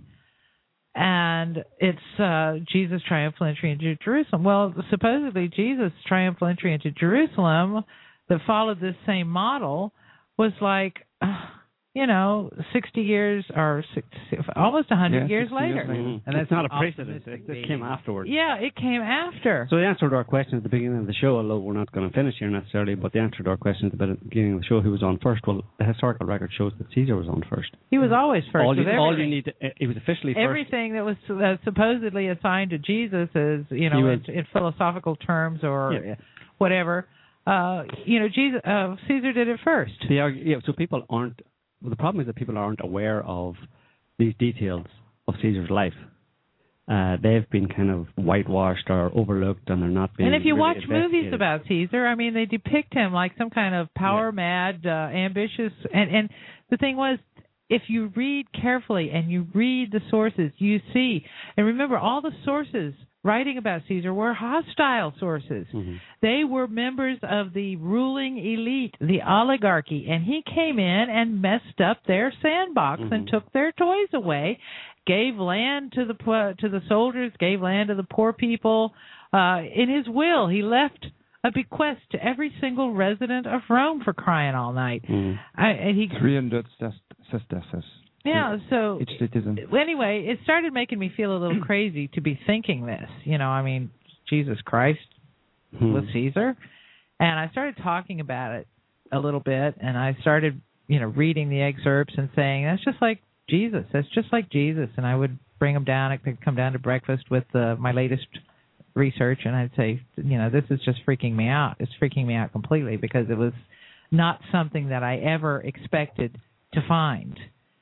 And then uh, I talked about it a little bit when we were uh, traveling a month or so ago with uh, some members of our research forum, and even at that point, you know, I was still feeling a little crazy. I was just kind of trying it out to see, you know, does this sound all that crazy? And then it was uh oh not too long ago that uh Pierre decided to see if anybody else had ever thought of this. So he put uh, you know put some kind of text in a in Google and searched and he discovered this interesting guy Francesco Carotta. Well, Francesco Carotta has the whole thing worked out and he's you know as far as I'm concerned with his uh uh evidence based on how the texts were morphed and how they changed over time uh, it's clear that the gospel stories, at least the earliest gospel story, the book of Mark, is about Julius Caesar, and it's clear how the uh, how the text emendations were made, or the uh, the copying errors, or the changes, or how they used abbreviations and so forth. And maybe Pierre wants to give us a quick rundown on that because you know I felt a little less crazy to know that I wasn't the first person who had thought of this. Yeah, basically, Carotta compared uh, mostly the first gospel, Mark, to the life of Julius Caesar.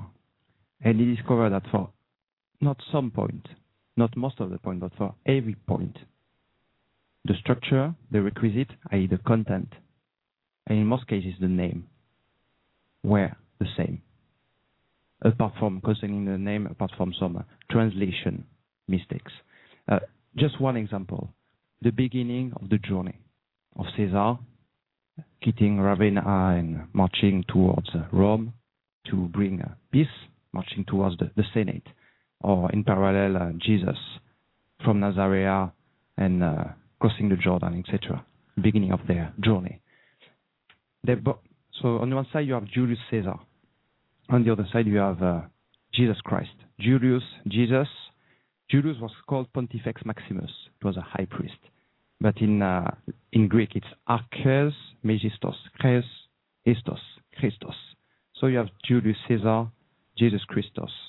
They both come from uh, a land, Ravenna, Nazarea, a, a city, a town. From a land, Gallia, Gaul, uh, in Latin, for Caesar, Galilea, for Jesus Christ.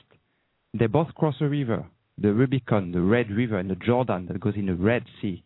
They both go to a land, Ionia, I mean Italy in uh, Latin, and Judea, um, uh, Judea.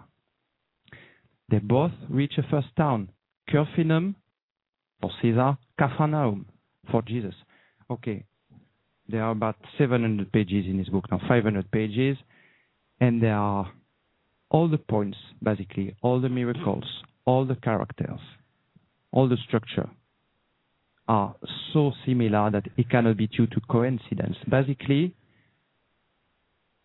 the Bible and the New Testament, the Gospels, are very close adaptation, inspired or copied from Julius Caesar life But don't think that the similarities are just those. I mean, like No. Oh, there's many, many Well, more. The, Oh, but the, the, there are the, thousands. the problem is that uh, anybody just looking at it objectively, you have all of this historical evidence for Julius Caesar, his life, the details of his life, what he did, and he was he did it first, and then you have this person called Jesus Christ, for whom there is no historical evidence, uh, and no evidence that he did any of the things, but all the things that he did exactly mirror, or you know, very closely mirror what Julius Caesar is known to have done. And so you have this situation. And not only that, but the details in the Gospels of Jesus' life are all completely contradictory and make no sense whatsoever. So just look at it from that point of view and you say, well, the second one that came along afterwards has got to be just a made up piece of bullshit that somebody copied from the life of Julius Caesar that we know actually happened. Well, the thing is, is what I think happened is uh, when you, you know, because for me the the most profoundly moving part of the story of Julius Caesar is the story of his funeral, which is, as it turns out, uh, the exact model on which the so-called Passion of Christ has been uh, created Mm-hmm. it follows exactly. I mean, even to the uh, image of the wax image of Julius being raised up on a cross-like object, so that all of the people who are listening to Mark Anthony's funeral oration can see it, and him holding up Caesar's robe at the point of a spear, so that they can see the robe he was wearing when he was assassinated, with all of the holes and the blood on it. You know. Here, maybe we can add a, a detail because most biographies, most stories about Caesar relate history from his birth or from eight, uh, when he was about 18 years old to his death. And you too, Brutus, the assassination. And after, there's less sources. But if you read the sources that deal with the funeral of Caesar, you discover that so Caesar was killed, all the Senate flew away, ran away. Then the body was carried by three servants to uh, to his wife, Calpurnia. Then there was a ceremony that was organized in the forum, and during this ceremony, there was a cross that was raised and uh, called a tropaeum, and on this cross, you had an effigy, a figure of Caesar, wax figure figure of Caesar exhibiting all his wounds, showing what the person, Julius Caesar, was already considered as a god by the Roman citizen, how he had been uh, killed. So, so you have a betrayal, Brutus, you have an assassination, and you have a resurrection. You have the same structure, and uh, you have the, the a rebirth, the rebirth of a of a god. And not only that, but apparently, according to the contemporaneous account of Virgil, the poet, uh, the signs in the heaven and the events that uh, were supposedly attached to the death of Jesus Christ actually were attached first to the death of Julius Caesar. He writes, The sun will give you signs. Who dare say the sun is false? He and no other warns us when dark uprisings threaten, when treachery and hidden wars are gathering strength. He and no other was moved to pity Rome on the day that Caesar died, when he veiled his radiance in gloom and darkness, and a godless age feared everlasting night. In this hour, earth also, and the plains of ocean, ill boding dogs and birds that spell mischief, sent signs which heralded disaster. How oft before our eyes did Etna deluge the fields of the Cyclops with a torrent from her burst furnaces, hurling thereon balls of fire and molten rocks. Germany heard the noise of battle sweep across the sky, and, event without precedent, the Alps rocked with earthquakes. A voice boomed through the silent groves for all to hear, a deafening sound, and phantoms of unearthly pallor were seen in the falling darkness. Horror beyond words. Rivers stood still, the earth gaped open, and the temple's ivory images wept for grief, and beads of sweat covered bronze statues. King of waterways, the Po swept whole forests along in the swirl of his frenzied current, carrying with him over the plain cattle and stalls alike. Nor in that same hour did sinister filaments cease to appear, and ominous entrails or blood to flow from wells, or our hillside towns to echo all night long with the howl of wolves. Never fell more lightning from a cloudless sky, never was comet's alarming glare so often seen.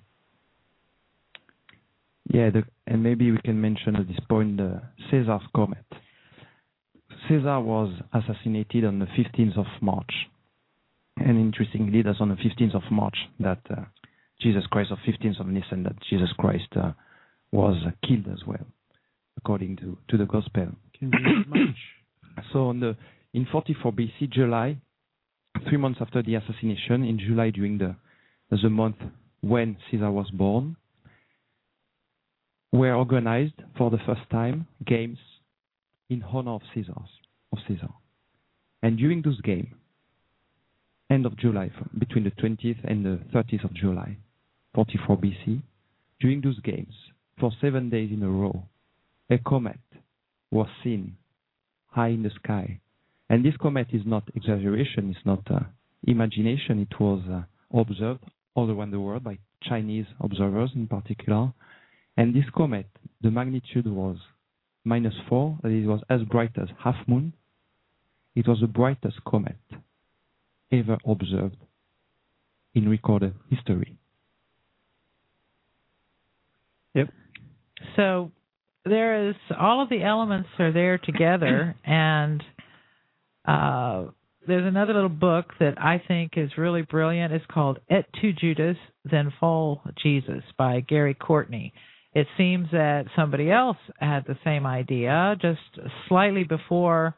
Well, he didn't have the idea before Carotta, but he published before Carotta because his book was published first in 1992, and I believe that Carotta was still working on his manuscript at that time.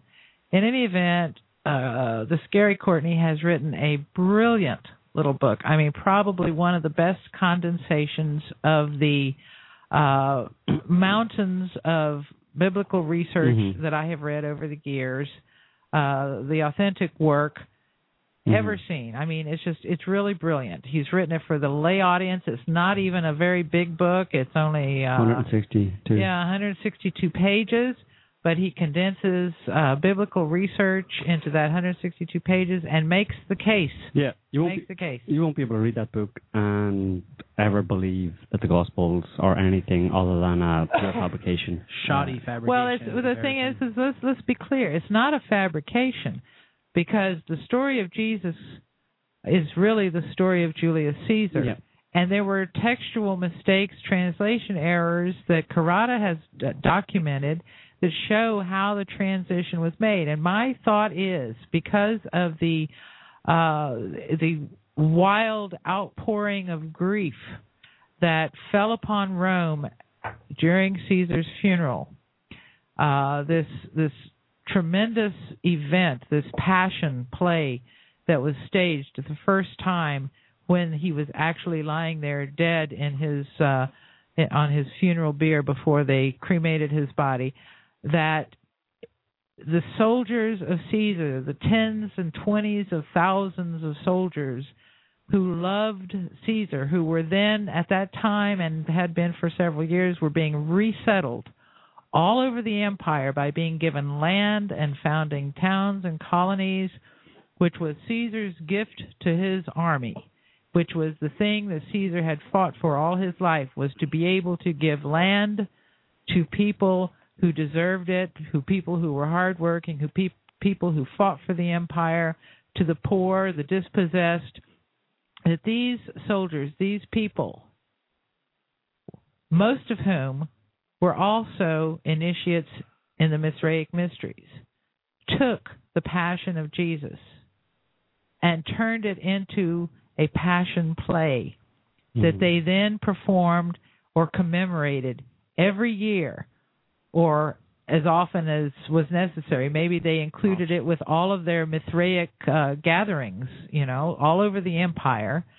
And at some point, somebody wrote down the whole sequence and that became the uh, foundation for the Book of Mark. It was a passion play. This explains perfectly, as uh, Gary Courtney points out, this explains perfectly why it is written that way, why it sounds so strange and disjointed, and why there are these leaps. It's because each part of the Gospel of Mark is a scene that's being played in a passion play, and that And- then uh, over time, uh, then Obviously, that the original myth, Mithraic enactment of that play would not have been the same as.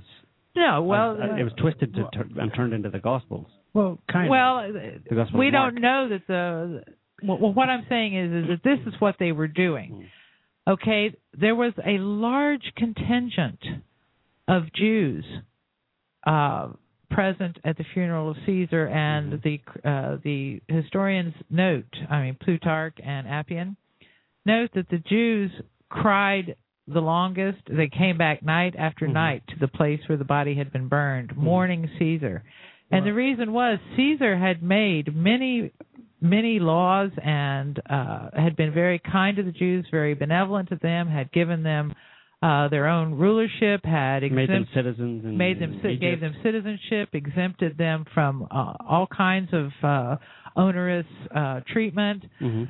and basically, I would say that there were many members of his army or of other armies who were Jewish, uh, who were also initiates of the Mithraic mysteries. Because I don't, I, you have to understand, a mystery school was more like kind of a man's club, and they had certain other things going on, which I'm going to get into in my next volume. But I think that they used the example of Caesar. They recreated the passion of Caesar, how he was betrayed and died, and used Caesar as their model for behavior. He was a he was not a wimpy guy who just came along and said, "Oh, turn the other cheek," and uh, uh, "There's a better world waiting for the meek," and that sort of thing. He was uh, a powerful person who actually did things to right wrongs and make things right for other people. Mhm. So they were engaged in this activity, and they were engaged in it even in Judea. And I would say that it was this activity, this combination of Mithraic mysteries, some Stoic things, uh, a militant Judaism itself, Mhm. that turned into the Jewish resistance movement against Rome. Mhm. And this came about during the Flavian period. Mhm. And the Flavians then probably, or after the time of the Flavians, then there were additional gospels that were created and reworked using material from Josephus, Mhm. Uh, twisting and distorting things, adding stuff, adding some philosophy, adding this, adding the other thing.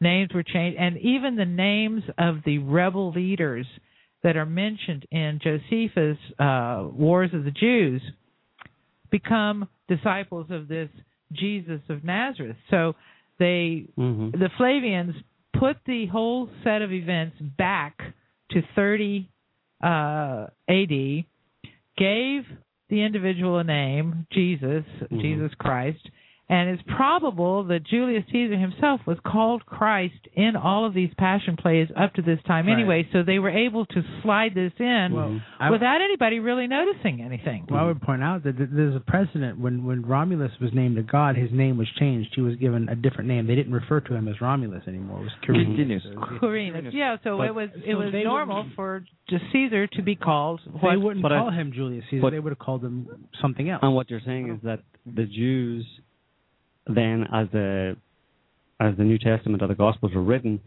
the Jews who who were very uh, who supported Caesar and, and, and essentially loved him because of what he had done for them, they it was turned around, and it obviously, as it comes down to us, as it comes down to us today, it's the Jews that called for the crucifixion of Jesus Christ. Well, yeah, the Flavians, of course, turned it around on them because they had this big problem. They had these Judean rebels. The they zealots. had they had uh, zealots, the Sicarii, et cetera, et cetera. And these individuals, you know, they had to control them because I mean, they went in there and you know destroyed Jerusalem to you know to stop this because these these absolutely they were being trained by the example of Caesar. Caesar was absolutely, utterly inflexible in his will. He cared nothing for his body.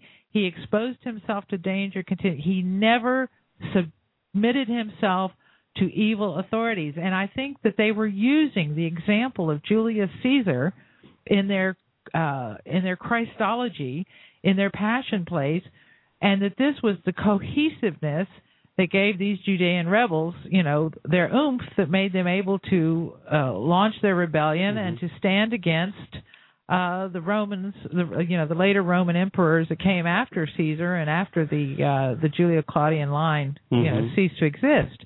So the Flavians had, to, you know, or somebody after them had to edit these texts to use them to pacify people because they could see that if they allowed this worship of Julius mm-hmm. Caesar to continue, this was dangerous. Yeah. This had to be fixed. It had to be edited. Uh, this Julius Caesar, this passion play, everything, he had to be killed on a cross and he had to be killed by Jews because, of course, they needed to turn the hatred of the empire against the Jews also because they didn't want them setting an example for other people to rise up against, you know, the controlling rulers of the time. Absolutely. An example and, is a dangerous thing. And yeah. we knew almost nothing about Jesus, but something that was sure is that he was a descendant of David. His Jewish identity was one of the only things that was certain in this new narrative. So basically, you had a very inspiring Julius Caesar cult. It's a it's testified, it's shown in Ephesus, in Antioch, in uh, Alexandria, in Philippi. You have what was called the Caesarea, temples dedicated to Caesar. But actually, it was more than that. Caesar was not one more god. Caesar, unlike all, unlike all the other gods, had his statues in every single temple: Jupiter temple, Diana temple, Venus temple. He, the level of charisma, of uh, integrity, of honor, of mercy, he showed in his life and every instant inspired people so much that Caesar instilled, created monotheism.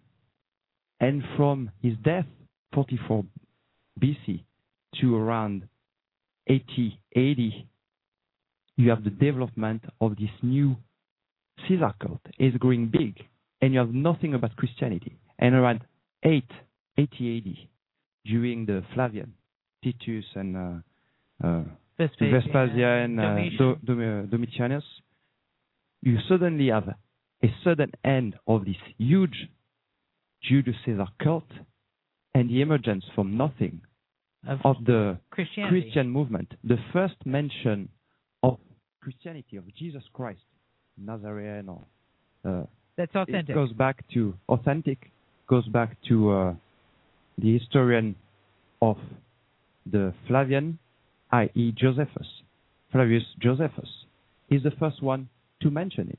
And this historian, Josephus, was the official historian of the Flavian, and he started to write.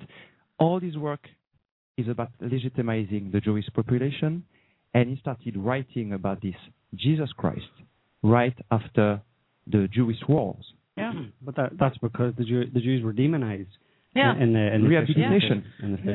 yeah, and then and then the first pope, the very first pope, supposedly after Peter, Peter, who by the way, as uh as this other guy, uh, you know, I, I really don't like this guy. What's his? Where's that book? Atkins. Atwill. Atwill. Atwill. Where'd Atwill go? We didn't bring it in. Here it is. Oh, here's Atwill. Atwill Atwill writes a book called Caesar's Messiah: The Roman Conspiracy to Invent Jesus. Well, he's got some points. The guy is a real sick puppy because you know he he he says some things that are absolutely outrageous, but he does notice some things that are very very damn peculiar, which is correspondences between the gospel stories, particularly between the Gospel of Matthew and the works of Josephus. So it's almost as though either somebody was writing this gospel based on Josephus or Josephus himself was editing a, an already existing gospel to make it say what the Flavians wanted it yeah. to say. So and the whole thing was, of course, you know, you've got to get rid of Julius Caesar. You've got to change the name. You've got to change the location. You've got to change these battles, these miraculous battles that Caesar won by sheer freaking force of will You've got to change them to miracles. I mean, mm-hmm. you know, miracles. And the if weak sauce miracles. and there's really weak sauce miracles because if you if you if you map Caesar's battles and you map Jesus' miracles uh, along with the travels, you will see that his miracles exactly correspond to Caesar's battles, and in some cases, you know, even the wordplay is identical. Like obsessus for possessed versus siege. And, and there was two major change I noticed between the Caesar cult and the Gospels. A, the identity of the Messiah who became Jew, Jewish, and B, the paradigm, the, the way of seeing life. Caesar was promising and implementing a paradise on earth for people. He was serving people. He was doing it, really. Right. And he was achieving major success. Yeah. That's why he got killed.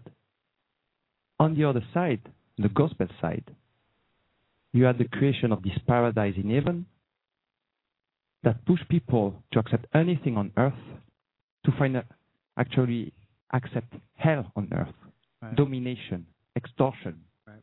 despotism, to access eventually, possibly, this hypothetical paradise in heaven.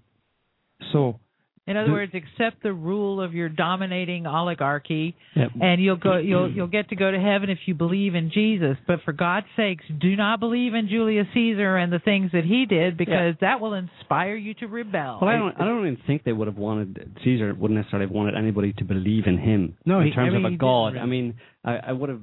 I would have thought that he any lasting well, of course he would. testimony he would have said would have been, "Don't deify me. Follow what I'm trying to say." Yeah, he in You terms deified. of follow how- my example, but I'm just saying that if people believed in the example of Julius Exactly. Caesar, that a man could, by his will and his righteousness, because Caesar was an extremely righteous man, when he was ordered to divorce his wife, you know, for political reasons, he refused. He went on the run. He was a young man. He was what, 18 years old? Yeah. Mhm. He went on the run.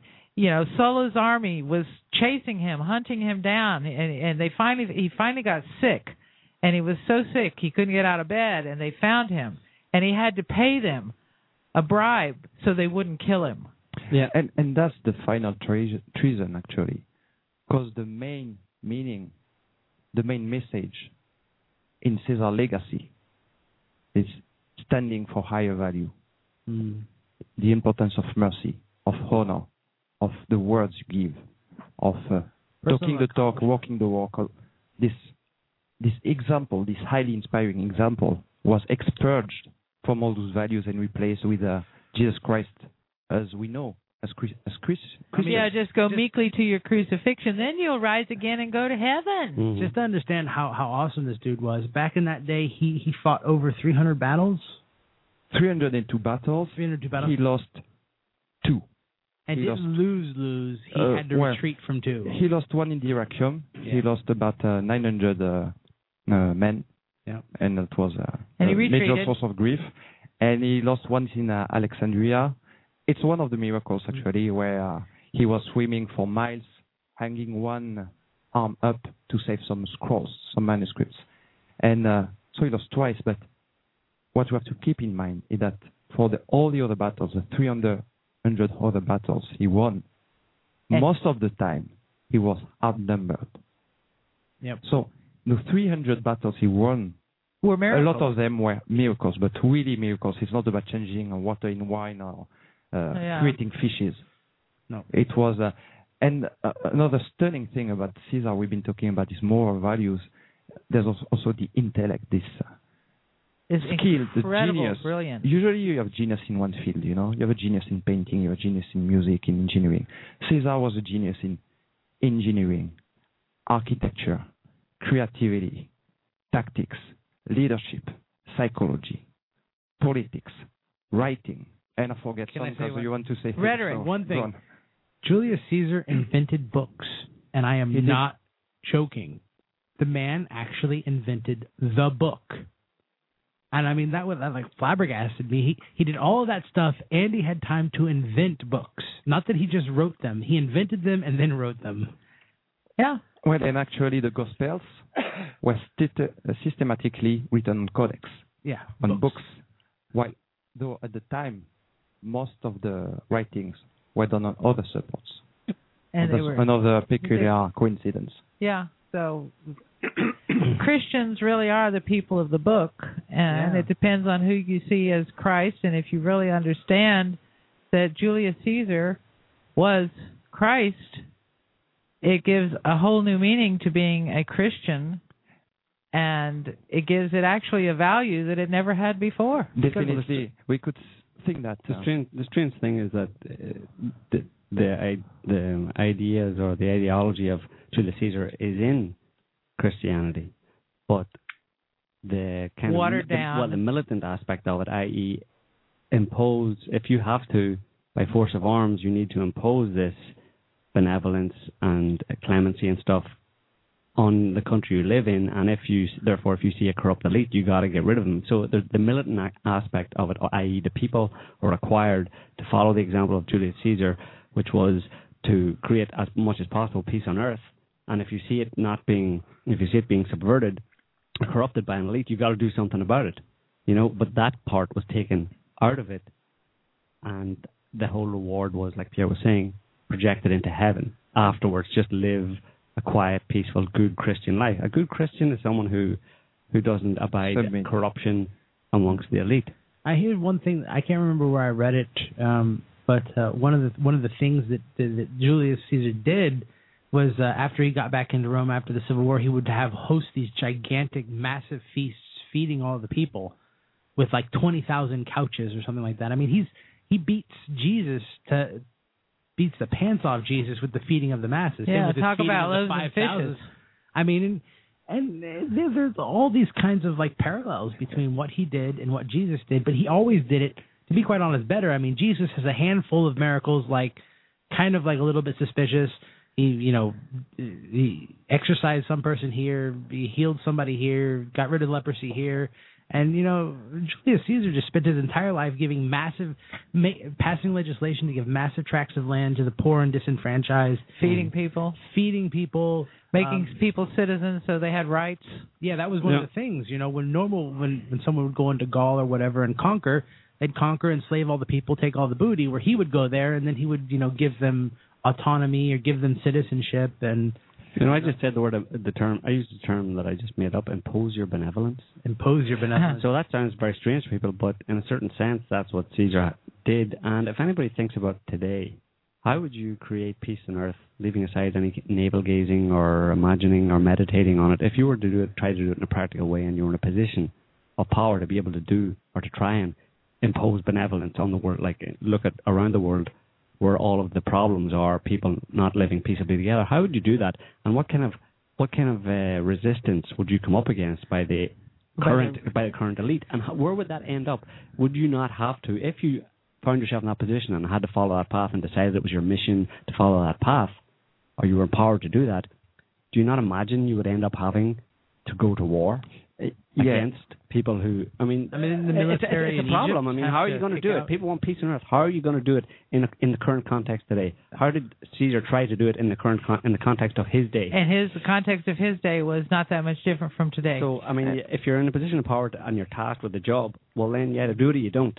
You either go with what's in front of you or you don't. And I mean- he tried peaceful way. For 15 years, he tried in the Senate to pass laws that were fair, that were smart, that were just. And everybody agrees with that. Cicero, his nemesis, even wrote so. But systematically, the Senate, the optimates, the oligarchy, was refusing his laws. They knew it was good, but they refused it because they knew also it would give him credit in the eyes of the people. Mhm. So after 15 years, trying the peaceful way and making major achievements, they were after him. They wanted to impeach him. yeah. So he saw the only solution to prevent the people from suffering from oligarchy, from despotism, from a, a new Sulla, from years and years of suffering and death, was to get more political legitimacy in the eyes of the Senate. And from that, he had to get military legitimacy. And that's one of the reasons why he went through those campaigns. There, there are many other But reasons he that are very legitimate. That's one of the reasons. But then he had to go to war against the Senate himself. No, no, after the civil war. He war, knew that Pompey look at it- was going to become the next Sulla. Yeah. Like he knew that that was Yeah. the way it was going with Mithridates, the Mithridatic War. Yeah, uh, what I mean is, I think he realized that he had to go through a lot of death, a lot of battles in order to prevent much more death and much more suffering, to get the power to create a new world order for the whole empire that will be benevolent. Oh my God. That the will word. be positive for the people. Yeah, it's Has negatively co- exposed what we're all about here. it's negatively connotated, but uh, Yeah, because it's a new world things- order, a positive one. one of the For things once. that was going on. I mean, the the Roman Empire at the time was the Roman and the citizens were crippled by debt and you know the the lower classes were impoverished and the rich people were super super rich. I mean, it was Most were not citizens. most they, most most were were they had like the this. same thing that we have nowadays. They had these vast estates that were owned by the the ultra rich that they had gotten because they would go off to the provinces and rape, pillage, and plunder and, and to steal the stuff from other people, taxes and stuff. Come back, they get all this land. You know, they- they'd been using uh, the, the the Italian people for years and years to be soldiers and then they would come back and they would lose their land and and they would be bought up by the rich people and then and then of course they would bring back tons of slaves from from their conquests to work the land so that the the Italian people didn't have jobs. So they didn't have land they didn't have jobs. Uh the rich people owned everything. You know it was just it was the equivalent of the corporatocracy that we live with today. You know, the big corporations, you know, corporate farming, mm-hmm. you know, corporate this, corporate that, you know, cutting out, you know, artisans and, and individual people and family farms and, and it, it was exactly the same thing. And then crushing taxes and then, you know, And What? three of the first laws he managed to get enacted were A, the agrarian law, where he distributed massive surface of land to families, to poor families. The second law was to grant citizenship to a lot of Roman people who lived in Provence. Because for a long time it was only Ro- Rome families and Rome people who had the citizenship, who had the rights, who had the privilege. and only Rome, families in the city of Rome with a certain amount of money were allowed to be citizens and have And- rights. And the third law was to make consuls, representative of the Roman oligarchy, accountable to stop those abuses that were committed almost systematically by the Roman elite in the province, the, what uh, Laura described uh, a few minutes ago. So he was really in ap- applic- developing, applying a new model, a new, truly social model. And at the core of this model was the respect for people. And they're right. And And, it the was- saddest thing is that Cicero is often credited as being some great orator on the topic of freedom and liberty and the republic, but he was with the optimates and blocking things Mhm. like that. He was against giving the people citizenship. He was an officious twerp. He was the most despicable human being I have ever read about in my entire life. And it's unfortunate that most of of of what we know about Julius Caesar comes through Cicero. At the, at the same time, it's a blessing. Yeah. Since Cicero was an enemy of Caesar, you can be sure that Cicero didn't depict Caesar in a positive light. And despite that, even through Cicero's writing, you can see how exceptional Caesar was. So, from my personal experience, you know, as you can have, as you might have noticed, I have a slight French accent. So I'm from France, uh, unfortunately, and well, uh, so I come from Gaul, and the Gallic War, uh, to me, it equates uh, one million of my ancestors being killed by Caesar. Well, that's that's a lot, and uh, so I started reading about Caesar with a strong negative bias, and I read and read and read again, and in the end, my conclusion was, this man was without any doubt, to me, the greatest man that ever lived. That is this simple. Okay. Well, on that note, we're going to leave it because we've run over a little bit, and that's not a problem. And we may come back to this topic, or we may not. We don't know, depending on if we develop any more thoughts or theories on it. Um, but if not, Laura will be writing about it in the next volume of her series of books. So until then, anybody got anything to say? I just want to recommend that people read Francesco Carotta's Yeah. Jesus was Caesar and Gary Gary Courtenay's uh, Et tu Brutus. Et to tu Judas, Judas, then fall Jesus. for then fall Jesus. Yeah, and also uh, there are some oh there's a wonderful a wonderful book about Caesar uh Caesar politician and statesman by Matthias Gelzer and then there is uh it's going to be hard for you to get Divus Julius by Stefan Weinstock it's a pricey book and it's kind of out of print But those first three are good enough. but yeah if you get that Get the Courtenay book first. yeah get the Courtenay book It's a and really then, good read. and then there's many other good bio what's that uh what's that biography of Caesar that everybody's been reading Freeman. By Freeman. Freeman. Jesus, Philip Freeman Julius Caesar. Julius Caesar Freeman, by I think. Phil, Philip Very Freeman. good. Very good book. Yeah. I would really encourage people because if you really want to know, I mean, this is I mean, if and I believe it is true. I mean, I am I am convinced by the evidence that Julius Caesar was really the Christ, okay? And but not in the way people think. not in the way people think.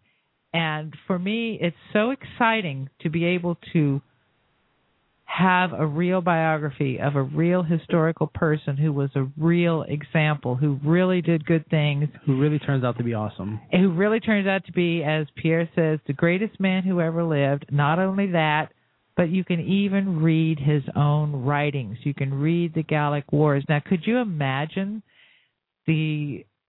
I mean, th- basically, what I'm saying is, you can read the writings of Christ. You can read his own words. Mm. You really can. So that's all I wanted to say. Okay. Well, we'll leave it there then. So until next week, uh, thanks to all our listeners. Sorry to our callers. We weren't taking any calls here. We had a number of calls, but we didn't take any. So um,